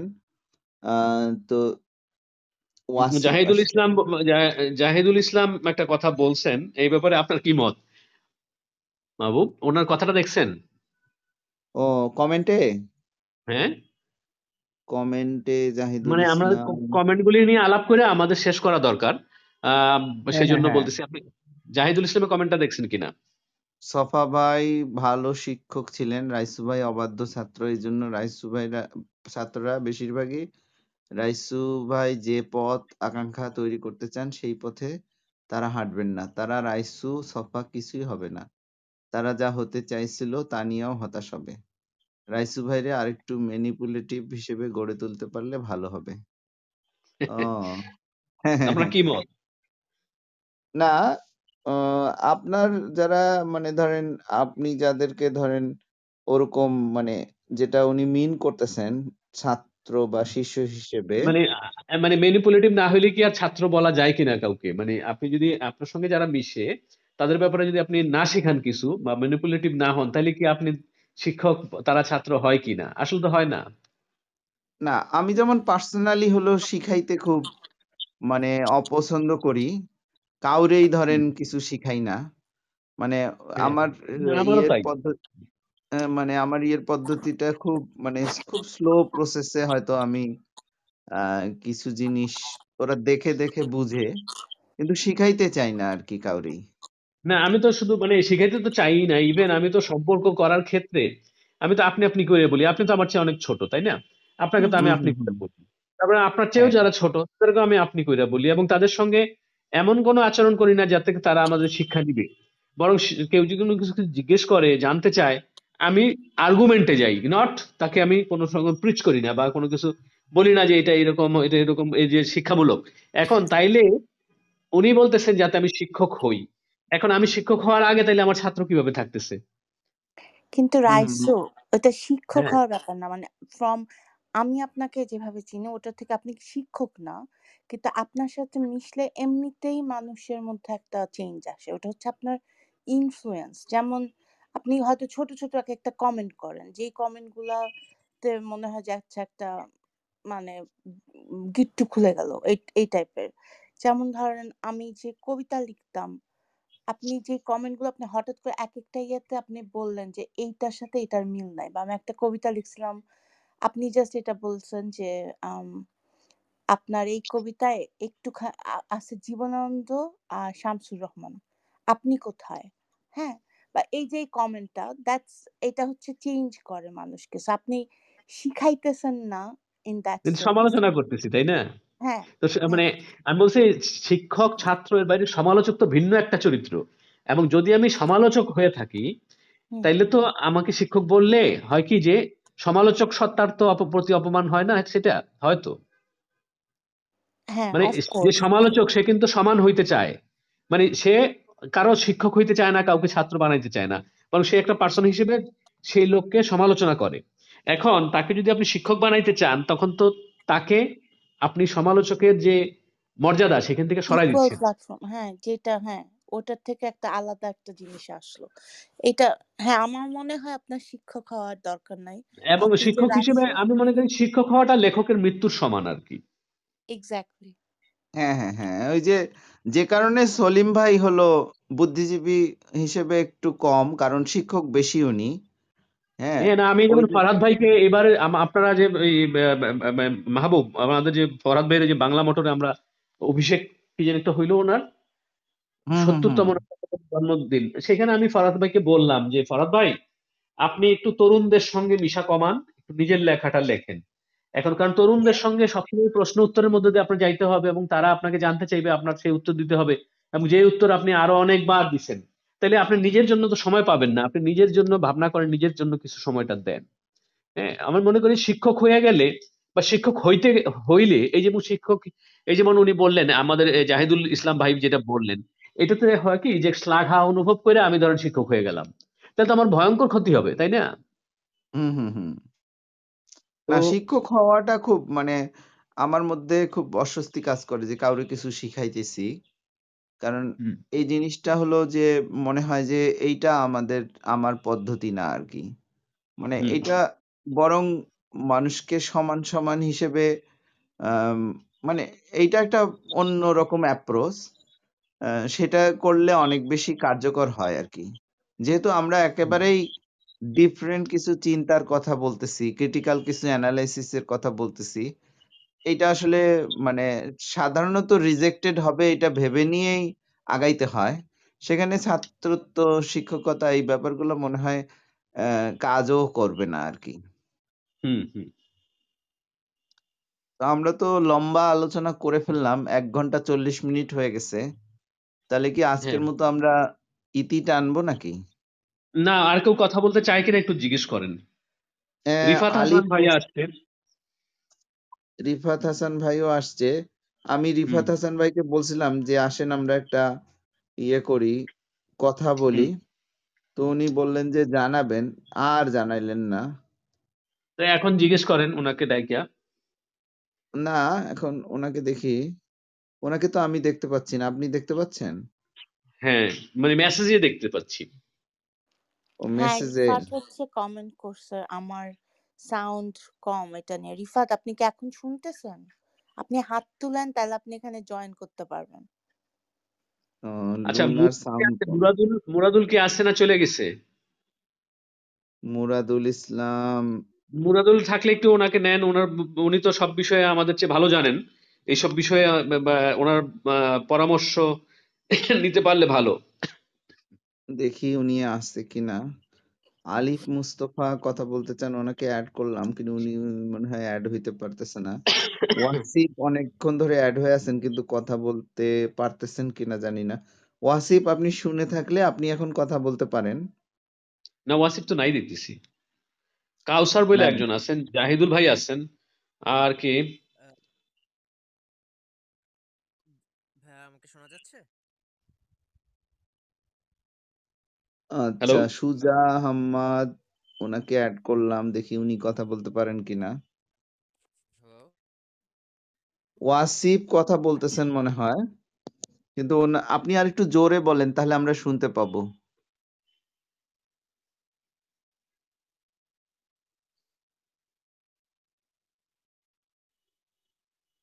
উনি আবার অফ হয়ে গেছেন। হ্যাঁ আপনার মাইক মনে হয় মিউট হয়ে গেছে আবার। মনে হয়। সুজা আপনার মাইক মিউট ওয়াসিফ আপনার মাইক মিউট সুজা মোহাম্মদ সুজা হাম্মাদ আপনি কথা বলতে পারেন। মাইকটা আনমিউট করে আপনি কথা বলতে পারেন। তারপর তালাশ তো কথা বলতে চাইছিলেন তাই না? তালাশকেও তো দেখছি না ওনাকে অ্যাড করছিলাম। তালাশ বোধহয় নতুন। আচ্ছা রিফাত হাসানকে আমি হলো অ্যাড করলাম। হুম। হ্যালো আসসালামু আলাইকুম মাহবুব ভাই এন্ড ব্রাত্য ভাই। ওয়ালাইকুম আসসালাম। আমি ম্যানচেস্টার ইউকে থেকে আপনাদের মানে সামহাও আপনাদের পডকাস্ট শুই না ভালো লাগতেছে। মানে খুব কাছের থেকে মনে হইতেছে কথা শুনতেছি। আর ব্রাত্য রাইসুরে তো অনেক আগের থেকে মানে আমি ভক্ত। সেই বাংলা বাজারের দিন থেকে উনি যখন মানে ঠিক মানে ফাইজলামি কইরা কইরা বিভিন্ন সাক্ষাৎকার নিতেন আহমদ সাফা তারপরে হুমায়ুন আজাদের। ওইগুলো আমি আসলে কোট করতাম ওই সময় ইউনিভার্সিটিতে যখন পড়তাম আর কি তখন। তো আমার মনে হয় শব্দটা ভুল হয়েছে ফাইজলামি এটা হয়তো কোনো শব্দ পাইতেছি না। হ্যাঁ, এবং দুইজনের কথা মানে বলা সিরিয়াস না হইয়া ওই তো আমি জানি না আমার কাছে হয়তো শব্দ নাই না মানে এটা হ্যাঁ, ঠিক এক্সপ্লেন করার মতো। যাই হোক আপনাদের পডকাস্ট আমি রেগুলার শুনব এবং খুবই খুবই ভালো লাগে। শুনতে এটা বলার জন্যই আসলে আনমিউট করছি। আর নাথিং টু সাই এটার আপনারা কি মনে করেন? মানে একটা একটা কোয়েশ্চেন আছে। আপনারা কি মনে করেন এটার কোনো মানে commercially or financially club house এর এটার কোনো একটা ফিউচার আছে কিনা? আপনাদের দুজনের কাছে এই প্রশ্ন। মানে আমাদের দুইজনের বক্তব্য তো অনেক বেশি সংখ্যক লোক শুনবে না? মানে অল্প লোকই শুনবেন। ফলে এটার মানে আমাদের মাধ্যমে এটা থেকে আয় উপার্জনের সম্ভাবনা কম। না না ওভারঅল ক্লাব হাউসের আপনাদের আমি বলতেছি না ওভারঅল ক্লাব হাউসের ফিউচারটা মানে ক্লাব হাউসের একটা হচ্ছে মানে রিয়েল এস্টেট যদি আপনি বলেন যে ক্লাব হাউস টাইমের ক্ষেত্রে তার একটা জায়গা সে বেশি দখল করতে পারে। মানে মানে ভিডিও কিংবা অন্যান্য ক্ষেত্রে সবটা টাইম মানে নেওয়া যায় না। কিন্তু আপনি যে কোনো জায়গায় যাইতে যাইতে একটা কাজ করতে করতে যেমন এখন আমি ওই সাইক্লিং করতে করতে আমি যখন কথা বলতেছিলাম বা এই যে এখন হাঁটতে হাঁটতে কথা বলতেছিলাম ফলে এই যে সময়টা যে সময়টা আসলে কোনো কাজে লাগে না কিন্তু ক্লাব হাউস সেই সময়টা দিচ্ছে। হুম। কিন্তু এইভাবে মানে কন্টিনিউ করবেন এরকম মানে খুব তা তো বলতে পারি না মানে আমাদের তো মাহবুব মোর্শেদের সঙ্গে আমার ঝগড়াঝাটি না হলে তো এটা কন্টিনিউ করার কথা নাকি মাহবুব? না না ঝগড়াঝাটি হইলেও আপনি তো জানেন ঝগড়াঝাটি জিনিসটা আমি যেমন চালাইতে চাই এমনি অন্যান্য কাজও চালাইতে চাই। মানে এমন না যে ক্লাব হাউস করতেছি বলে ঝগড়া করব না। মানে ঝগড়াও করব ক্লাব হাউসও করব আর কি। মানে না হলে তো বা ক্লাব হাউস করতেছি বলে আর ঝগড়াঝাটি করব না এটা তো হইতে পারে না তাই না? না না। মানে ঝগড়াও করব আবার যেখানে মিল আছে সেখানে মিল থাকবে যেখানে দ্বিমত আছে সেখানে দ্বিমত থাকবে। আমরা তো শেষ পর্যন্ত গণতন্ত্র চাই। এখন এটা হয়েছে কি আপনারা শুনতে আগ্রহী কিনা? মানে ধরেন আমাদের তো আলোচনার মধ্যে ধরেন সেইভাবে বিশেষ কোনো আলোচনা তো আমরা করি না। মানে মানে হ্যাঁ ধরেন ঘুরে ফিরে আপনারা সেই আলোচনা তারপরে সলিমুল্লাহ খান ওইগুলাতেই চলে যান। একদম মানে ওই সময়টাতে ধরেন কি বলব নাইনটিজ এর এন্ড অফ নাইনটিজ এ যখন ওই আহমদ সফা গ্যাং, ওদের একটা গ্যাং ছিল মানে সাহিত্যিক গ্যাং বলা যায়, লিটারেচার কাইন্ড অফ গ্যাং। এবং বাত্ত রাইসু যখন মানে খুব মানে বড় একজন প্লেয়ার ছিলেন তখন। রিসেন্টলি, একদম রাইট নাও কি হইতেছে? এরকম কি কোনো সাহিত্যিক আড্ডা, গ্যাং মানে এই টাইপের কিছু কি আছে? এগুলা নিয়ে যদি আলোচনা হয়, মনে হয় আর একটু ভালো হবে। কারণ আহমদ সফা আর কত শুনব সেই আমরা এটা নিয়ে সামনে হয়তো আলোচনা কথা করতে পারি। এখনও ব্রাত্য রাইসু আহমদ সফা নিয়েই কথা বলে। তো আমি এটাকে দোষের কিছু বলতেছি না বাট একদম রিসেন্ট ওই সময়টাতে যেভাবে মানে ধরেন পত্রিকা মাধ্যম ছিল বাংলা বাজারের সাহিত্য মনে হয় এই আহমদ সফার এখানে যখন আমরা যাইতাম আহমদ সফা তো তার নিজের কথা বলতেন না। উনিও ওনার ওই মুজাফর আহমেদ কিংবা ওই হ্যাঁ যে হ্যাঁ মানে তাদের কথা বলতেন। ফলে মানে আমরা যদি আমাদের পুরনো লোকদের কথা না বলি তা আমাদের আর আসলে বলার কিছু থাকবে না হ্যাঁ? সফাও যদি তার নিজের কথা বলতেন কিন্তু সফা তো কখনো তার নিজের কথা বলেন নাই তাই না? হ্যাঁ তো সবকিছু বলেই একটা গ্যাং ক্রিয়েট হয়েছিল না মানে না না গ্যাং শব্দটা আমি আমি দিচ্ছি না। কিন্তু ধরেন যে সফা করা যায় বলা যায়। হ্যাঁ না, সেটা তো প্রভাব বিস্তার, আপনি প্রভাব নিতে চাইলেই বিস্তার হবে। এখন ধরেন সফাদের আমলে একটা রকম ভাবে জিনিসপত্রগুলি মানুষ গ্রহণ করতো বা তাদের ব্যাপারটা একরকম ছিল। আমাদের সময় এসে সেটা ভিন্ন আছে এবং আমরা সমসাময়িকদের মধ্যে বাস, বসবাস করতেছি। এখন ধরেন, সফার যারা সমসাময়িক ছিল, তাদের কাছে সফার তো গুরুত্ব অত ছিল না বা তারা দিত না গুরুত্ব। এবং এবং যেমন আমাদের সমসাময়িক সময়ে কি আমরা যথেষ্ট গুরুত্ব পাই? পাই না। কারণ যেই লোককে আপনি দেখছেন একই সঙ্গে বড় হইতে সে যে আপনার চেয়ে অনেক বড় হইতে পারে এটা তো আপনার পক্ষে নেওয়া কঠিন। মানে আমাদের সমসাময়িক সময়ে দেখেন আমাদের যে এই যে অনুষ্ঠানটা হচ্ছে ক্লাব হাউসে আমরা যেটা করতেছি সবচেয়ে কম সংখ্যক উপস্থিতি হচ্ছে আমাদের কাছের বন্ধুদের তাই না?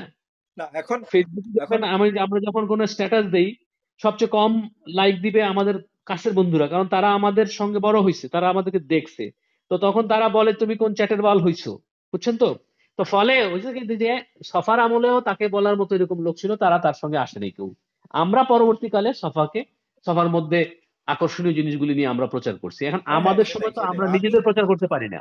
সরি আপনারা আমি ইন্টারাপ্ট করতেছি। এখন কাহিনী হচ্ছে আপনি অথবা মাহবুব মুর্শেদকে এদের এরা হচ্ছে মানে ধরেন আহমদ সফাকে আমাদের কাছে উপস্থাপন উপস্থাপকের একটা ইন্টারপ্রিটার হিসেবে দেখি। আপনি অথবা মাহবুব মুর্শেদ এরা কীভাবে দেখেন? আহমদ সফা বা ওই সময়ের সাহিত্যিক আড্ডাটা আপনারা যেভাবে উপস্থাপন করছেন আমরা সাধারণ পাঠক হিসেবে নগণ্য মানুষ হিসেবে আমরা এভাবেই তো এবং যেমন ব্রাত্য রাইসু যেভাবে দেখছে ব্যাপারটা আমিও সেভাবে দেখছি।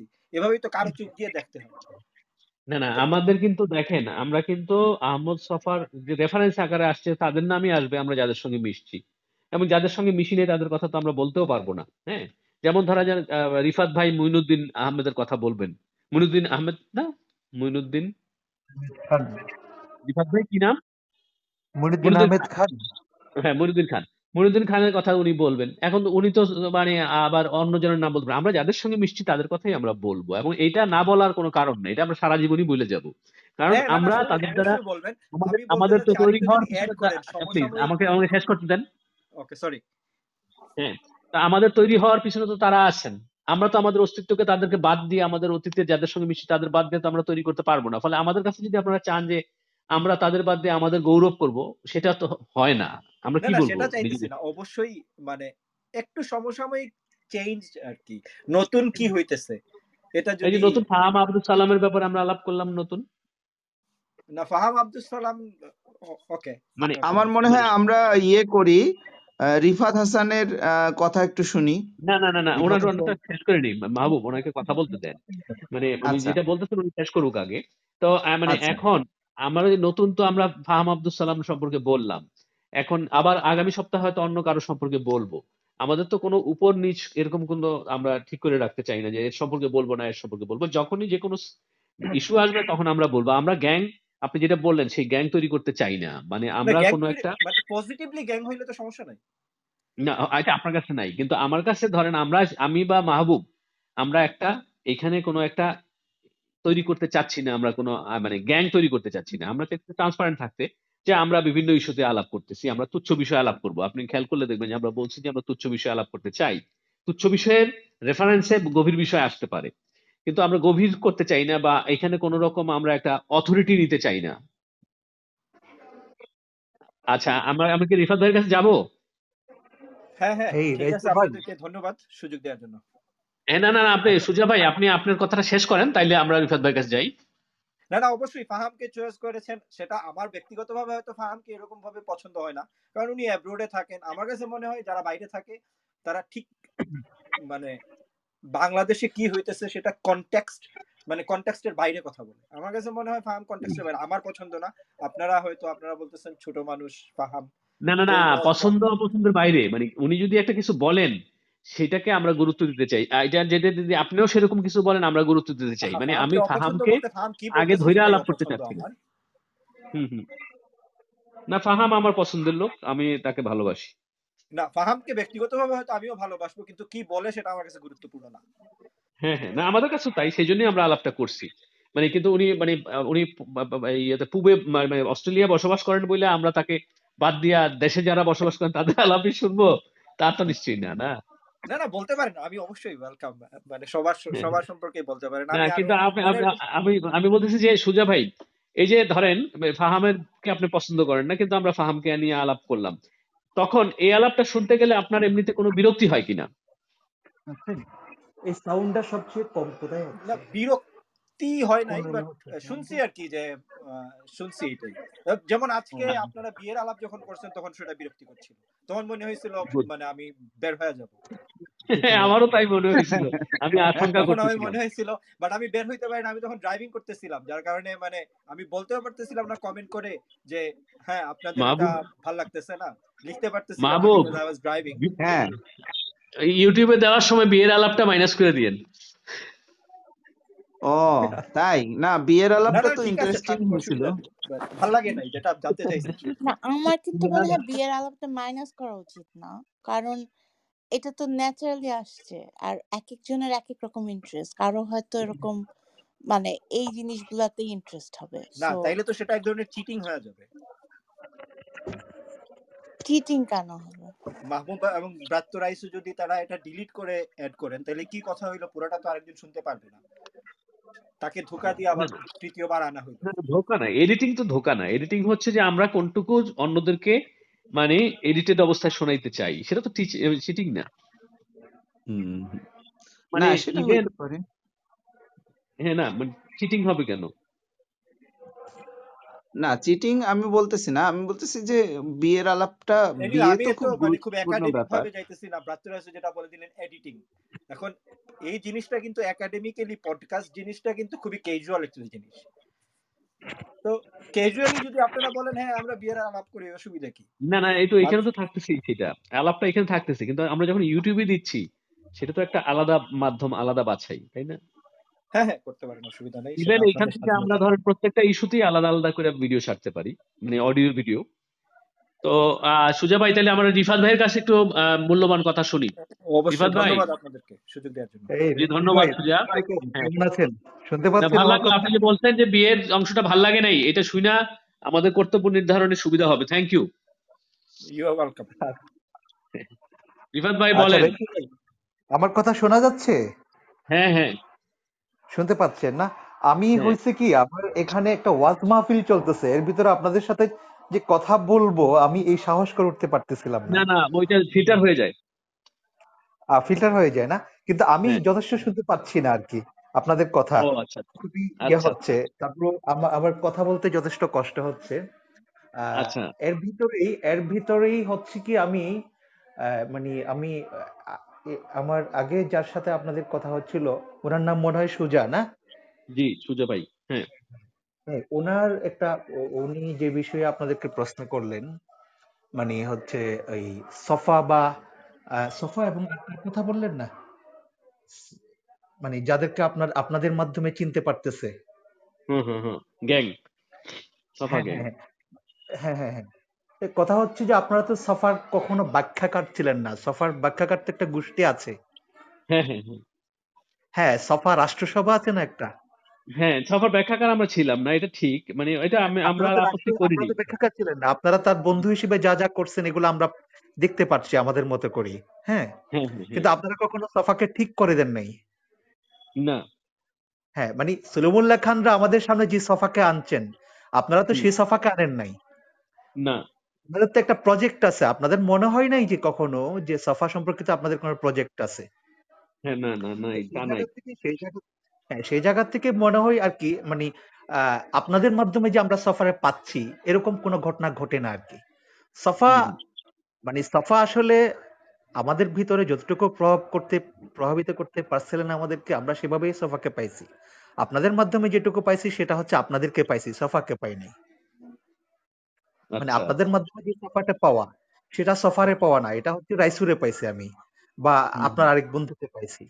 হ্যাঁ হুম। ধরেন আপনি সফারে কীভাবে প্রশ্ন করছেন অ্যাপ্রোচটা হুম। আপনার মানে এখানে আমি রাইসুকে দেখতেছি সফাকে দেখতেছি না। হুম। হ্যাঁ, এই এই জায়গাটা গুরুত্বপূর্ণ আর কি। যে কারণে ধরেন আহ, আহ, সফাদের বা অন্যান্যদের আহ, আপ- আপনারা দেখবেন যে সে সময়ে আহ, সফা ভাই তারপর আপনি হুমায়ুন আজাদের সাক্ষাৎকার নিছিলেন কিনা আমার জানা নেই। নিছিলেন। একাধিক হ্যাঁ। একাধিক নিছেন না হ্যাঁ। মানে আপনাদের এই যে সাক্ষাৎকারগুলো কিন্তু এক ধরনের একটা কার্ড তৈরি করছিল। এটা হ্যাঁ কিন্তু হ্যাঁ। সফা বা হুমায়ুন আজাদের কারণে না এটা আপনাদের কারণে হয়েছে এটা। আচ্ছা মানে এই ব্যাপারটা হচ্ছে এই ব্যাপারটা হচ্ছে কারোর সাথে আপনি আলাপের একটা ধরন যেটা তৈরি করছেন এই ধরনের মাধ্যমে কিন্তু আলাদাভাবে সফা বা হিউম্যানাইজার ডিফাইন্ড হচ্ছে না। ডিফাইন্ড হচ্ছে কিন্তু ব্রাত্য রাইসু হুম হুম হুম।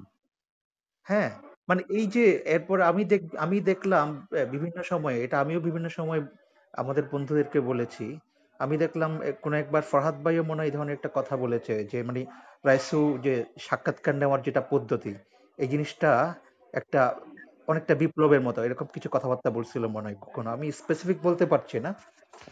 মানে। এটা ওনাদেরকে প্রভাবিত করতো আমি সেটা বলছি। আচ্ছা আচ্ছা। এটা হ্যাঁ। মানে মানে সফার আপনি ডিফাইন করছেন না কিন্তু সফা আপনার দ্বারা প্রভাবিত হচ্ছে। আচ্ছা মানে এটা একটা। হ্যাঁ হ্যাঁ। হ্যাঁ আচ্ছা আরেকটা জিনিস হচ্ছে আরেকটা জিনিস হচ্ছে মানে আরেকটা যে বিষয় নিয়ে আপনারা আলাপ করতেছিলেন। আচ্ছা এই মাহবুব ভাই আমি আপনার আপনার প্রোগ্রামে আসব ইনশাল্লাহ এটা এটা নিয়ে আমি একটু অসুস্থ।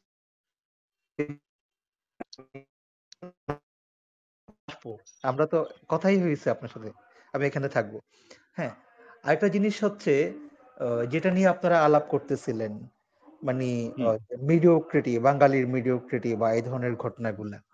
কথা হচ্ছে আপনি ধরেন আপনি কোন একটা মানে ইন্টেলেকচুয়াল আলাপের ভিতরে আপনি যখন বলবেন যে এই আলাপের কারণটা হচ্ছে আমাদের আহ, মানে ফকিন্নিপনা জাত নিয়ে কথা বলা। এখন এই ঘটনাগুলো তো আসলে অ্যাপ্রোচ হিসেবে কেমন? অ্যাপ্রোচ হিসেবে হচ্ছে যে আসলে মানে এই জায়গাগুলো তো আসলে কোনো একটা ইয়ে তৈরি করে না মৌলিক পজিশন তৈরি করে না আর কি না এটা একটা এক অ্যাটিটিউড অ্যাটিটিউড দেখানো হয়। এই জিনিসটা এই জিনিসটা হচ্ছে নিজেই এক- নিজে একটা মিডিওক্রেটিক অবস্থান আর কি মানে এটা একটা বর্ণবাদী অবস্থান একই সাথে। কারণ হচ্ছে যে আমাদের এখানে যেটা যেটা আমরা ছোট লোক বলি আমাদের এখানে যেটা আমরা ছোট লোক এবং আহ, ছোট লোক এবং বড় লোক যে ধরনের জায়গা থেকে আসে আমাদের এখানে হিস্ট্রিগতভাবে দেখলে এটা হচ্ছে আশরাফ আশরাফের মাধ্যমে আসে। আমাদের এখানে আশরাফটা কীভাবে ডিফাইন্ড হয়েছে? দেখবেন আমাদের এখানে হিস্ট্রিতে একটা অংশ একটা অংশ সময় এভাবে আসছে নিজেদেরকে আশরাফ প্রমাণ করার জন্য। আমাদেরকে প্রমাণ করতে হইতেছে আমরা আসলে বাঙালি না। আমাদের পূর্বপুরুষ আসছে বাগদাদ থেকে বা অন্যান্য জায়গা থেকে। যেমন আমি শেখ মুজিবুর রহমানের কথা দিচ্ছি সেটা হচ্ছে যে ওনার পূর্বপুরুষ আসছে যে বাগদাদ থেকে। মানে শতাব্দীর ওনারা ওনাদেরকে বলা হচ্ছে যে শতাব্দীর শ্রেষ্ঠ বাঙালি প্রমাণ করার জন্য। প্রমাণ করতে হচ্ছে উনি বাঙালি না। এই যে এই যে একটা অবস্থা এই হ্যাঁ। অবস্থাটা হচ্ছে যে এই অবস্থাটাই আসলে আমাদের এখানে ফকিন্নি মানে মানে ফকিন্নি বাঙালি ধারণের একটা মূল জায়গা আর কি এটা আমি মনে করি। মানে আমাদেরকে আমরা যে বাঙালি বাঙালি জাত হিসেবে এটা যে আসলে খুব ছোট জাত এ ধরনের একটা জায়গা থেকে বাঙালিকে বিবেচনা করা। তো মানে ঘটনা তো বাঙালি বাঙালির মিডিওক্রিটি কথাটা ওই ওইটারই প্রতিধ্বনি? হ্যাঁ ডেফিনেটলি আমি মনে করি। এবং আচ্ছা। আমি মনে করি যে এই জায়গা থেকে কোনো একটা ধরেন মানে কোনো একটা কি বলব ইন্টেলেকচুয়াল বিচার হইতে পারে না আর কি এটা বিচার হইতে পারে। এটা তো আসলে এক ধরনের ওই আমাদের এখানে ওরিয়েন্টালিস্টরা নানান ভাবে নানান কিছুর বিচার করছে। হ্যাঁ? তো এই ধরনের বিচারগুলো যেমন আহ, আমাদের প্রাচ্যের মানুষজনের বিভিন্ন রকম ইয়ে দিয়ে তারা নানা রকম বিচার করত। বা আমাদের এখানে এই ধরনের আর কিছু বিচার আছে। যেমন ধরেন এই এই বিচারের ধরনটা আসছে থেকে আমাদের হ্যাঁ। এখানে ওই যে আহ আত্মঘাতী বাঙালি আছে না? চৌধুরী। এইটার একটা ধরন তো আমাদের এখানে অলরেডি হাজির আছে যেটা ফাহামরা করতেছে। বুঝতে হ্যাঁ পারছেন? এই হ্যাঁ ধরনটা হ্যাঁ আমার মনে হয় কি খুব একটা কাজের ধরন না আর কি। হ্যাঁ হ্যাঁ হ্যাঁ। মানে এই ধরনটা হচ্ছে আমাদেরকে মানে জাতি হিসেবে নেগেট করে আপনি কি জাতি গঠন করবেন? প্রথমে জাতি হিসেবে আমারে যদি নাকচ করে দিয়ে আপনি একটা জাতি গঠনের কথা বলেন। জাতির নিয়ে কথা বলেন তাহলে তো হয় না। বরং এটার একটা ঐতিহাসিক সাংস্কৃতিক যেটা এটার মানে এটা যে জায়গা থেকে এই লিগেসিটা আসছে কোন একটা আমাদের এখানে তো নানান সমস্যা আমরা ফেস করি। আমাদের এখানে আমরা ফেসিজমের সমস্যা ফেস করি আমাদের এখানে মিডিওক্রেটির সমস্যা ফেস করি ডোমিনেন্সির সমস্যা ফেস করি। এটা দুনিয়ার অন্যান্য জাতির ভিতরেও আছে। আমরা যদি আমেরিকার জাতিটাকে দেখি আমেরিকা তো একটা জাতিও না সেটা হচ্ছে একটা সংকর ব্যবস্থা যে সংকর ব্যবস্থার ভিতরে দাস ব্যবস্থা পর্যন্ত ছিল ওখান থেকে তারা নিজেদেরকে লড়াই করে করে আস্তে আস্তে যেতে আসছে। তো আমেরিকান জাতির অংশ কারা না? বাঙালিও তো আমেরিকান জাতি। আমাদের বাঙালির যে একটা বড় অংশ বাঙালির একটা বড় অংশ ওখানে গিয়ে ওখানকার নাগরিক হয়েছে। অন্যান্যরা যেভাবে আমেরিকান জাতির অংশ এরাও বাঙালিরাও কিন্তু এখানকার জাতির অংশ। তার মানে হচ্ছে এটা প্রবলেমটা কোন জায়গায়? প্রবলেমটা হচ্ছে যে কোনো জাতীয় মিডিওক্রেসির ব্যাপার না। আমাদের হিস্ট্রিক্যাল ডেভেলপমেন্টটা হয় নাই। হুম হুম হুম। সেই জায়গা থেকে এই এই জিনিসগুলোকে মনে হয় আর একটু লোকেট করার ব্যাপার আছে আর কি। না ভালো ভালো বলছেন এটা হয় আপনি আমার ওনার লাইকের লাইকের যে হিসাবটা করল ইয়ে মানে ফাহাম এই ব্যাপারে আপনার কি মত? আচ্ছা লাইকের হিসাবটা একটু আমি ধরেন আহ, আমি একটু একটু একটু ঝামেলাঘর মনে করি বেশ। কারণ হচ্ছে ধরেন এটা এত একটু ইয়ে হিসাব যেমন ধরেন যার আমি বলতেছিলাম কারে যেন মানে যার এই মুহূর্তে এক লক্ষ ভিউ আছে ফেসবুকের সামান্য নজরে পড়ার পরে তার ভিউ একশো হতে দেরি হচ্ছে না। হ্যাঁ তো এক লক্ষ ভিউ এবং একশো ভিউর ভিতরে তফাৎ কয়েক সেকেন্ডের তফাৎ এটা ফেসবুক করে দিচ্ছে। তার মানে হচ্ছে যে মানে এই ভিউটা খুব বেশি কিছু ডিটারমিন করে না। ডিটারমিন করে যে এখনও পর্যন্ত ফেসবুকের নজরে পড়ে নাই এটা। প্রথমত হচ্ছে এটা। মানে যেটা সামান্য একটা ফেসবুকের আপনার রেস্ট্রিকশনের কারণে আপনি এক লাখ ভিউ থেকে একশো ভিউতে চেঞ্জ হয়ে যেতে পারেন এক মুহূর্তে, সেই ভিউ নিয়ে আলাদাভাবে কথা বলার চেয়ে, বরং এই ভিউ গুলোকে কীভাবে আমরা পলিটিক্যালি ম্যানিপুলেট করতে পারি সেটা নিয়ে কথা বলা দরকার আছে। যদি ম্যানিপুলেট করা দরকার মনে করেন মানে হচ্ছে যে, আমার কথা হচ্ছে যে মানে আমি যদি আমি আমার পাঠকের কাছে পৌঁছাতে চাই, কীভাবে পৌঁছাতে পারব সেটা নিয়ে কথাবার্তা বলার দরকার আছে। মানে কেউ ইনহারেন্টলি কোনো পাঠকের কাছে পৌঁছার ব্যাপার এরকম না। আরেকটা জিনিস হচ্ছে যে ধরেন যাদের ভিউ বা যাদের দর্শক বা পাঠক শ্রেণি হ্যাঁ। ধরেন এক লক্ষ বা এক মানে ধরেন আমি ফাহামের ব্যাপারটা বলতে পারি যে ফাহামের একটা যে পোস্ট আমি রিসেন্টলি আজকে কালকে আমি যদি খেয়াল করি একটা পোস্টে ধরেন লাইক পড়ছে দুই তিন হাজার দুই থেকে তিন হাজার লাইক পড়ছে। ভিউ কথা পড়ছে তো জানা নেই আমি ইউটিউব দেখলে বুঝতে পারব ভিউটা এখানকার তো জানা নেই। তো ভিউর ব্যাপারটা হচ্ছে এরকম দুই তিন হাজার যার ভিউ পড়ছে তার সেও হচ্ছে যে আসলে যার যার লাইক আপনার পাঁচ হাজার হয় তার চেয়ে অনেক কম না? অনেক কম। তো এই অনেক কম ব্যাপারটাকে আলাদাভাবে মহিমান্বিত করার কিছু নেই। মানে কম আর বেশির ব্যাপারটা খুব বেশি মহিমান্বিত কিছু নেই। বরং আমরা আমরা যে কথাগুলো বলি আমাদের টার্গেট অডিয়েন্স কারা সেটা হচ্ছে গুরুত্বপূর্ণ। দেখা যাবে যে ফাহামের টার্গেট অডিয়েন্স হচ্ছে যে অনেক বেশি আমাদের টার্গেট অডিয়েন্সের চেয়ে। আমাদের টার্গেট অডিয়েন্স ফাহামের টার্গেট অডিয়েন্স এক না আমি মনে করি।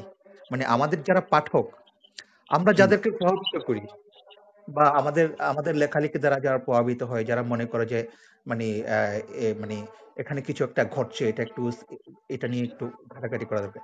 এই জিনিসটা এই জিনিসটা পাহামের পাঠক শ্রেণি আর আমাদের পাঠক শ্রেণি দেখা যাচ্ছে এক না।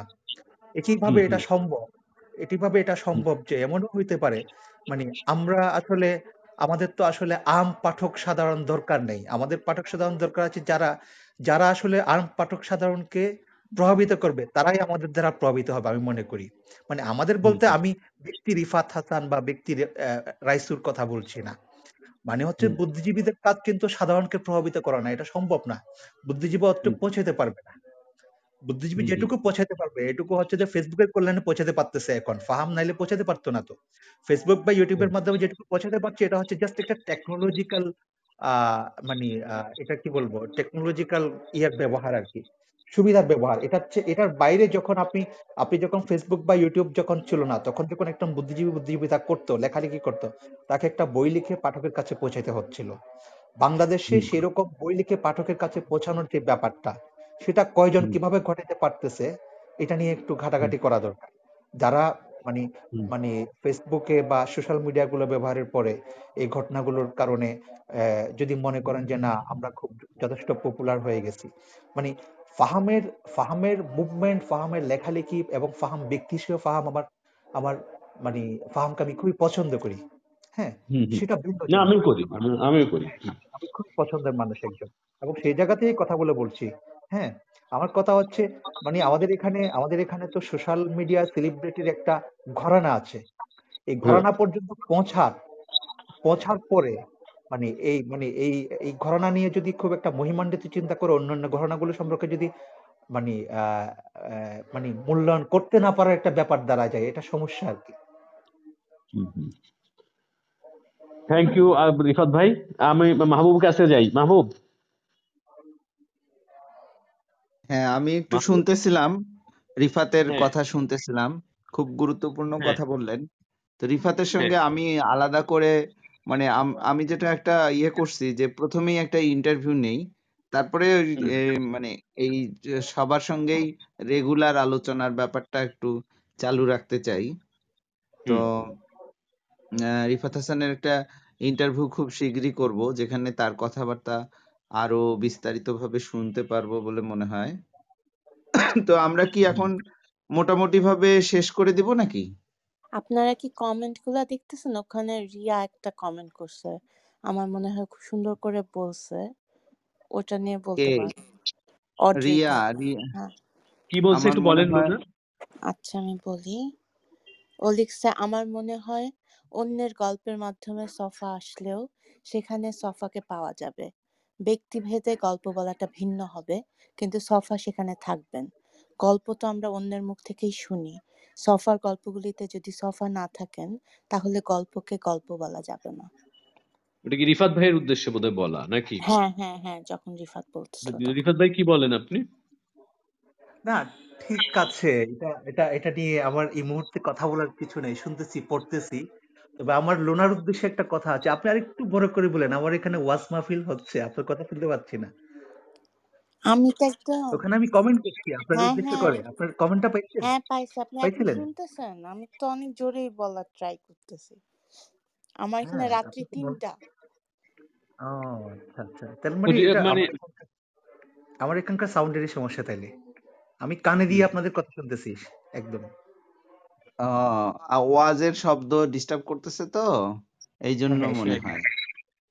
না কিন্তু আপনাদের আপনার বা রাইসু ভাইয়ের কণ্ঠ কিন্তু অনেক পরিষ্কার।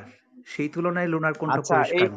এইটার একটা টেকনিক্যাল ব্যাপার আছে কিন্তু। আপনি ওই যে ক্লাব হাউসের সেটিং এ যাবেন হ্যাঁ? সেটিং এ স্পেশাল নামে একটা অপশন আছে। ওইখানে বলে যে সারাউন্ডিং সাউন্ড আপনি চান কিনা হ্যাঁ? ওইটা আচ্ছা অন করলে খুব সম্ভবত সারাউন্ডিং সাউন্ডটা নেয় না আর কি।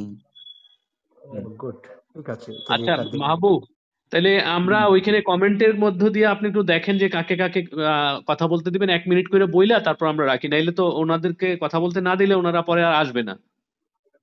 আচ্ছা একজন বলছে রিয়া আপনি সুন্দর বলেছেন। আপনি অডিওতে জয়েন করেন। রিয়া কি অডিওতে জয়েন করবে কিনা? আর আচ্ছা কেউ আছে চঞ্চল ভাই চঞ্চল ভাই একটা কমেন্ট জানাইছেন। মানে মানে ওই চঞ্চল ভাই জানিয়েছেন হচ্ছে ফাহাম আব্দুল সালাম তার চার পর্বের ভিডিওতে এমনি দাবি করেছিলেন যে আমাদেরকে আশরাফুদ্দিজে ফিরে যেতে হবে। এটা তো ইন্টারেস্টিং এটা আমি দেখি নাই। চঞ্চল ভাই বলছে এটা হ্যাঁ হ্যাঁ। আমি অবশ্য ওনার ভিডিওগুলো দেখি নাই বইও পড়ি নাই ওনার সম্পর্কে খুব কম জানি তারপরেও অনেক কথা বললাম। উম, ঠিক হইল কিনা জানি না কারণ বই পড়ে ভিডিও ইয়ে করে যদি আচ্ছা চঞ্চল ভাই কথা বলবে চঞ্চল ভাইকে ইনভাইট করলাম। হুম। হ্যাঁ।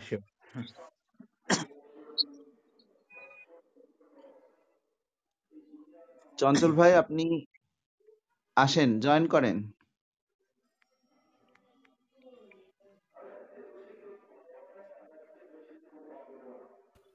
হ্যাঁ শোনা যায় আমাকে? করে কথা বলেন হ্যাঁ। আচ্ছা। উনি কি আমি আমরা দেখি ওনার পোস্ট যখন আসলে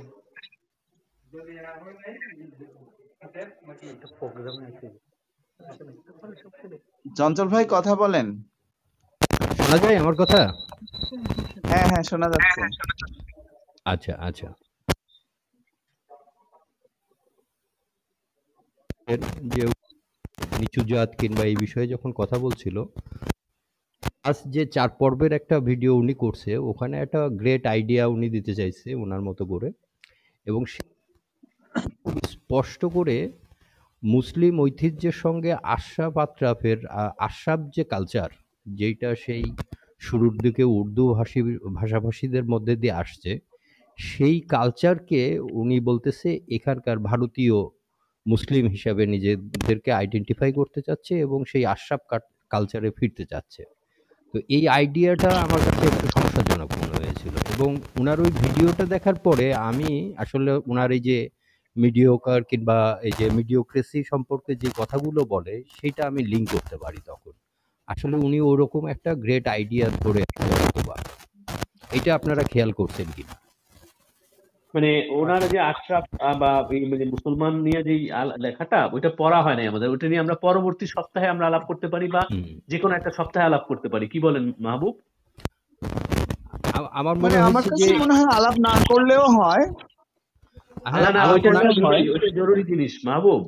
আপনি আমার মনে হয়েছে যে এটা আলাপ করা জরুরি। জরুরি এই অর্থে যে দেখেন এবং রাইসু ভাইও কিন্তু শুরুর দিকে বললেন যে যদি পর বিএনপি ক্ষমতায় আসলো উনি ক্ষমতায় গেলেন তাহলে তো উনি প্রভাব বিস্তার করবে। তো সেটার বাইরেও উনার তো একটা বড় ফ্যান ফলোয়ার আছে। এবং সেই আইডিয়াটা আসলে আহ, আমি চ্যালেঞ্জের কথা বলছি না সেটা নিয়ে আসলে দ্বিমত আমাদের থাকে আপনি কি ওনার এই আইডিয়াকে প্রবলেমেটিক মনে করেন কিনা? প্রথম আমি আমি আমি প্রবলেমেটিক মনে করি। আমি আপনি কি দুই লাইনে একটু বলবেন যে কি উনি বলছেন এবং কোন জিনিসটা আপনি প্রবলেমেটিক মনে করেন? আমরা পরবর্তীতে এটাতে যাইতে পারি। আমি মাহবুবকে আহ, মানে সঙ্গে আলাপ করে এটাতে আমরা পরবর্তী যে কোনো একটা ইয়েতে যদিও ফাহামকে নিয়ে আমাদের এত আলাপ করা ঠিক না কিন্তু উনি যদি গুরুত্বপূর্ণ ইস্যুতে প্রবলেম তৈরি করতে পারেন তাহলে তো আলাপ করতেই হবে।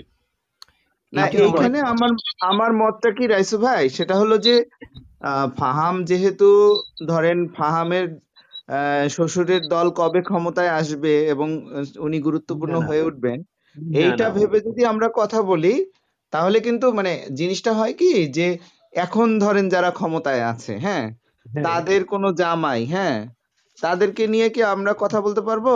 আসলে পারব না। এখন জিনিসটা হলো যে এই জায়গাটাতে আমাদেরকে কিন্তু একটা মানে বিবেচনা না ফাহাম তো গ্রহিষ্ণু। সমস্যা হচ্ছে এইটাই যে না না অলরেডি আপনি যাদের দ্বারা ডিস্টার্ব রাইসু ভাই হ্যাঁ। অলরেডি আপনি যাদের দ্বারা ডিস্টার্ব হ্যাঁ তাদের নিয়ে কি আপনি ধরেন এখন যারা ক্ষমতাসীন তাদের কারও জামাইকে নিয়ে না না জামাই এখানে ইস্যু না মাহবুব। উনি তাহলে মানে জিনিসটা হলো যে আমরা ফাহামকে একজন বুদ্ধিজীবী হিসেবেই গণ্য করব।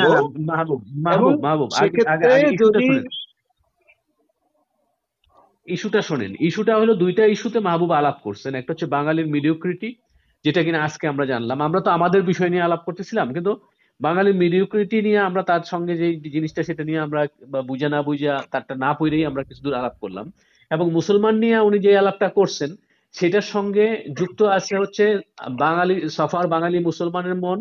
তারপরে আরও একজন লিখছেন ওনার নামটা আমি ভুলে গেছি, বাঙালি মুসলমান নিয়ে একটা বই লিখছেন। তারপরে উনি একটা বই লিখছেন। ফলে এই তিনটা বাঙালি মুসলমান ইস্যুতে এই আলাপগুলি আমরা পরে করতে হবে। আমাদের কখনো না কখনো করতে হবে। হয়তো ক্লাব হাউসে না করে আমাদের ফেসবুকে করতে হবে, কিন্তু আমি মনে করি যে এই আলাপটা জরুরি আলাপ। এবং এই অবস- অবস্থানে যদি ওনারা কোনো একটা কট্টর একটা অবস্থানে থাকেন, এবং এই সেখান থেকে কিন্তু ধরেন হিটলার কিন্তু ইহুদিদের সম্পর্কে একটা নির্দিষ্ট ধারণা, ধারণার কারণেই এরকম খুনাখুনিতে মত্ত হয়েছিলেন। ফলে এগুলি কিন্তু ভয়ঙ্কর মানে ইয়ে নিয়ে আসে পরবর্তীকালে এই বিশ্বাসগুলি। মানে মানুষের মধ্যে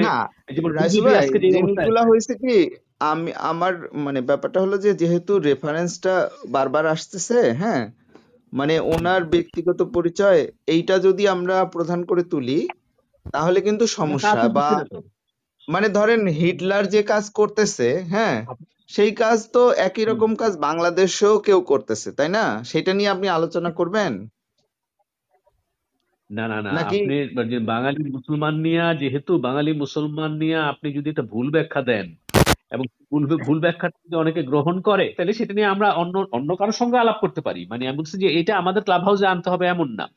মানে এটা আপনার প্রতি প্রস্তাব। আপনি যে- যেহেতু শুনতে যাচ্ছেন না এই বিষয়ে আলাপ করতে চাচ্ছেন না তাহলে এটা আমাদের অন্য কোনো ভাবে এই আলাপটা তুলতে হবে। আমি আমার দিক থেকে মনে করি যে বাঙালি মুসলমানের মন নিয়ে এই তিনটা বিষয় নিয়ে আমাদের অনেকদিন আলাপ করতে হবে আসলে। এবং সেই আলাপের মধ্যে তাদের অবশ্যই।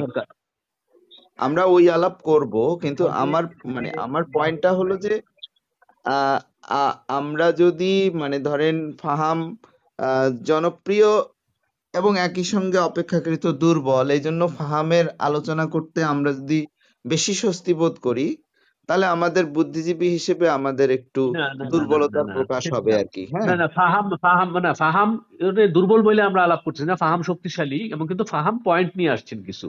কিন্তু আপনি আওয়ামী লীগের কোনো বুদ্ধিজীবীর তরফে যদি সেরকম কোনো পয়েন্ট ওনারা নিয়ে আসেন তাহলে কেন আমরা আলাপ করতে পারব না? পারব তো অবশ্যই। কিন্তু সেই রকম পয়েন্ট কি আপনি পাচ্ছেন?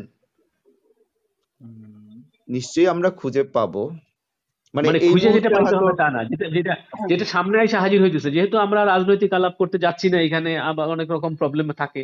ফলে সোশ্যাল ইস্যুতে আওয়ামী লীগের বুদ্ধিজীবীরা যদি কেউ কিছু বলেন তাহলে সেটা নিয়ে আমরা আলাপ করতে সমস্যা কি? আচ্ছা আচ্ছা। ঠিক আছে।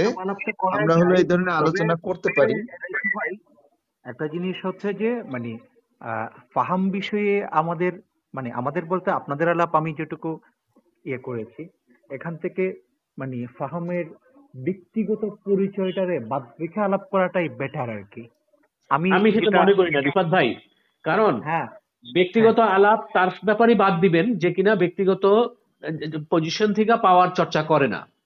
কিন্তু যার পাওয়ার তৈরি হয় একটা পারিবারিক ভাবে তার পরিবারকে বাদ দিয়ে আপনি আলাপ করলে তার ব্যাপারে আলাপ করা হচ্ছে না আসলে।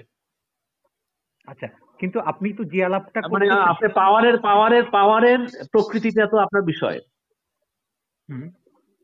মানে কোনো একজন লোক একটা পাওয়ার থেকে কথা বলতেছে আর একজন লোক পাওয়ার ছাড়া কথা বলতেছে। দুইজন তো এক না। এখন যে পাওয়ার থেকে কথা বলে তার পাওয়ারের তো আপনার আহ, ওই পাওয়ারটা কোত্থেকে তৈরি হচ্ছে সেটা তো আপনার দেখতে হবে যে এইখান থেকে এই পাওয়ারটা তৈরি হচ্ছে। এবং সেটা যদি আপনি আলাপে বাদ দেন তাইলে মানে বিমূর্ত আলোচনা হবে।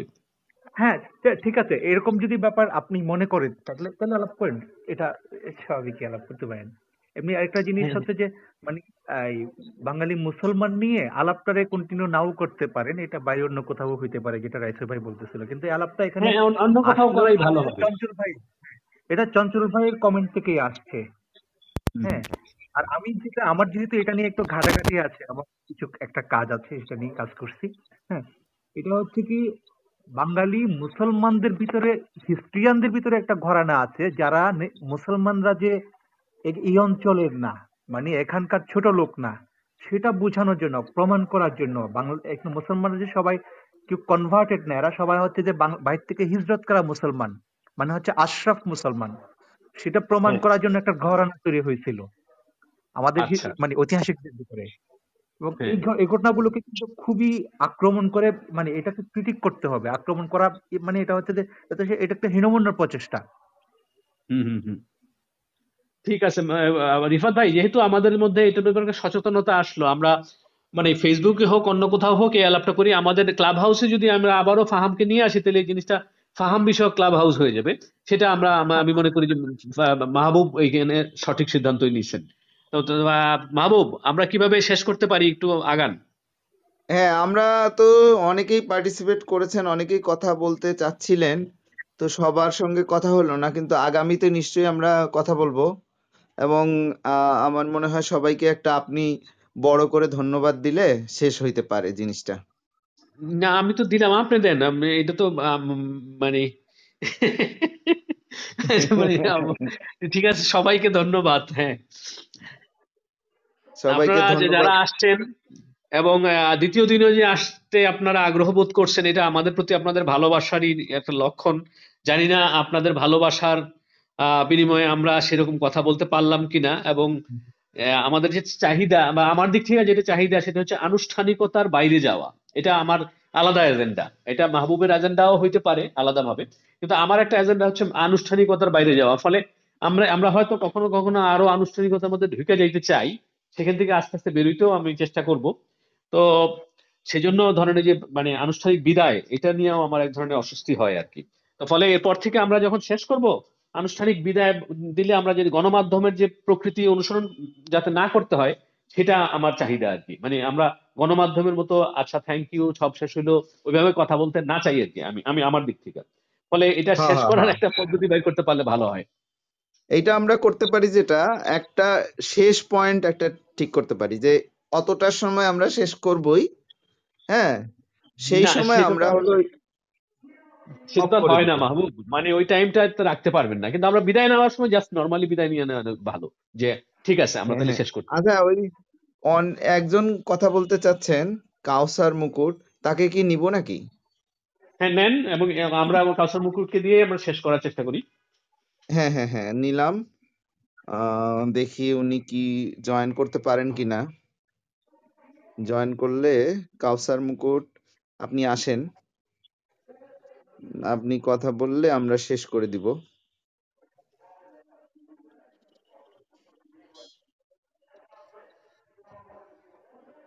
কাউসার মুকুট তো আসতেছে না। ওনার মনে হয় কি একটা সমস্যা হচ্ছে, উনি মাইক ওপেন করছিল। কথা বন্ধ বলতে করে আবার করতে হয় না কি জানি হ্যাঁ আমি হ্যাঁ বললাম লিভ করে আবার আসতে হয়। হ্যাঁ। এরকম একটা ব্যাপার আছে। তো ওনার ওনার মনে মাহবুবের কাছে কোশ্চেন ছিল গত পর্বের কিছু নিয়ে। তা আমি বললাম লিখতে কোশ্চেনটা কিন্তু আমি এখনও দেখতেছি না লেখা। ও। আচ্ছা ভাই তাহলে ভাই আমরা আসসালামু আমি একটা কথা বলতে চাচ্ছিলাম হ্যাঁ হ্যাঁ বলেন। ভাই, এই যে এখানে রিয়া আপু যেটা লিখছেন যে, আমার মনে হয় অন্যের গল্পের মাধ্যমে সফা আসলে সেখানে সফাকে পাওয়া যাবে। তো সেটার সাথে আমি একমত এবং আমি একটু বলতে চাই, আমরা যদি রাইসু ভাইয়ের বয়ানে সফাকে পাই, তাহলে সেটা আরও অনেক বেশি সৎভাবে পাওয়া যাবে। আপনাদের মনে আছে কিনা? সপ্তাহ দুয়েক আগে ওই যে হুমায়ুন আহমেদ একবার রাইসু ভাইকে একটা বই উৎসর্গ করছিলেন, ওই যে সম্ভবত বলছিলেন যে রাইসু হিমুর মতো হাসে। তো এটা নিয়ে প্রশ্ন উঠছিল বা কেউ কমেন্ট করছিল বা পোস্ট করছিল যে তাহলে হিমু রাইসুকে দেখেই করা হয়েছে কিনা? তো ওইখানে হচ্ছে রাইসু ভাই সরাসরি স্বীকার করে নিয়েছেন, সরাসরি বলছেন যে না, এটা আমাকে দেখে হয় না, হুমায়ুন আহমেদ কেন আমাকে হিমুর সাথে তুলনা করছেন সেটা উনি ভালো জানেন। তো সেখানে অন্য আরেকজনের পোস্ট বা কমেন্ট দেখা যেটা তিনি লিখছেন আর কি, অন্য আরেকজন, যে রাইসু এই জায়গায় সৎ, কারণ এটা এখন ক্রস চেক করার কোনো উপায় নাই। হুমায়ুন আহমেদকে গিয়ে জিজ্ঞাসা করার কোনো উপায় নাই যে রাইসুই হিমু কিনা। ফলে রাইসু তার সর্বজনীন সাবলীলতা দিয়া মানে তিনি খুব সুন্দরভাবে যেহেতু সেটা স্বীকার করে নেন এবং তিনি যেহেতু বেশিরভাগ সময় কথা বলার ক্ষেত্রে সৎ, তাই হচ্ছে রাইসুর বয়ানে যদি আমরা সেটা সফা হোক, হুমায়ুন আহমেদ হোক বা অন্য কাউকে যদি পাই, তাহলে হচ্ছে আমাদের সেটা বিশ্বাস করতে একটু বেশি সুবিধা হয়। তো সেই ক্ষেত্রে আমি মনে করি হচ্ছে যে ভাই আপনারা যেহেতু হচ্ছে সলিম ভাই বা অন্য কাউকে নিয়ে যখন আলাপটা করবেন সেই আলাপটা হচ্ছে আমাদের মানে আমাদের ক্ষেত্রে হচ্ছে মানে সেটা পূর্ণ বিশ্বাসযোগ্যতা থাকবে। এটা হচ্ছে একটা।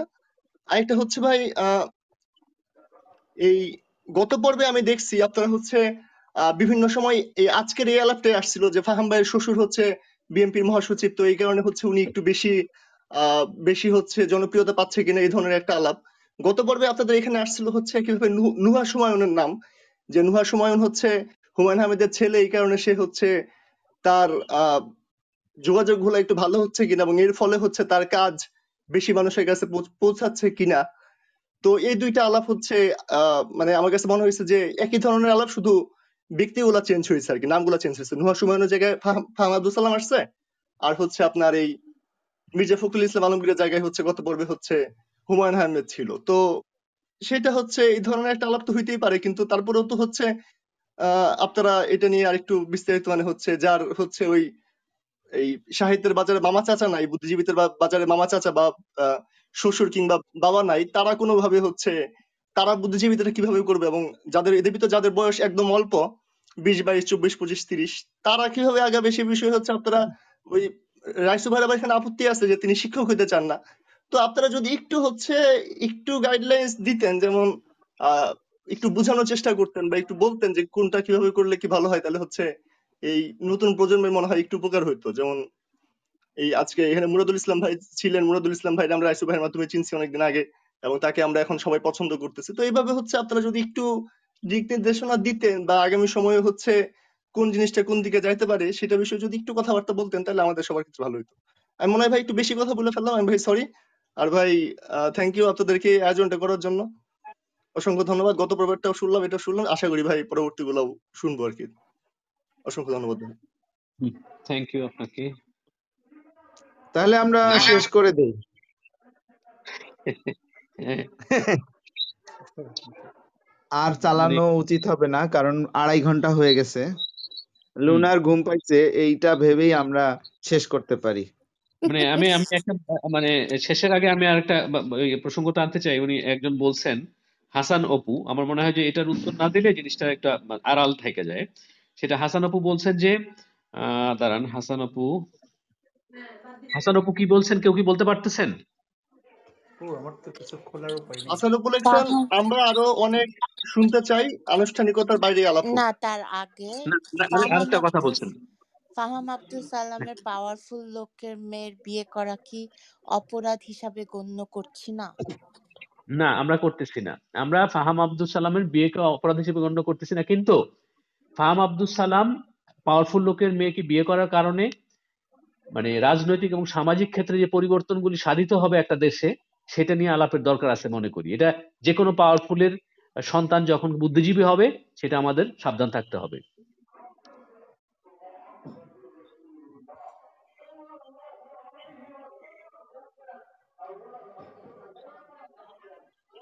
আমার মনে হয় আমরা শেষ করে দেই, নাকি?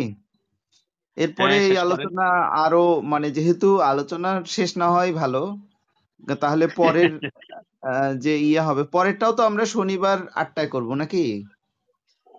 হ্যাঁ আপনার হ্যাঁ, ইচ্ছা দ্রাবিড় তো দ্রাবিড়কে তো এখানে দেখলাম না। দ্রাবিড় যদি না থাকে তাহলে আমরা সাতটায় শুরু করতে পারি। দ্রাবিড়ের জন্য আমরা আটটায় যেহেতু গেছি এবং দ্রাবিড় যদি না থাকে তাহলে আমাদের সাতটায় যেতে অসুবিধা নাই তো। আচ্ছা আচ্ছা।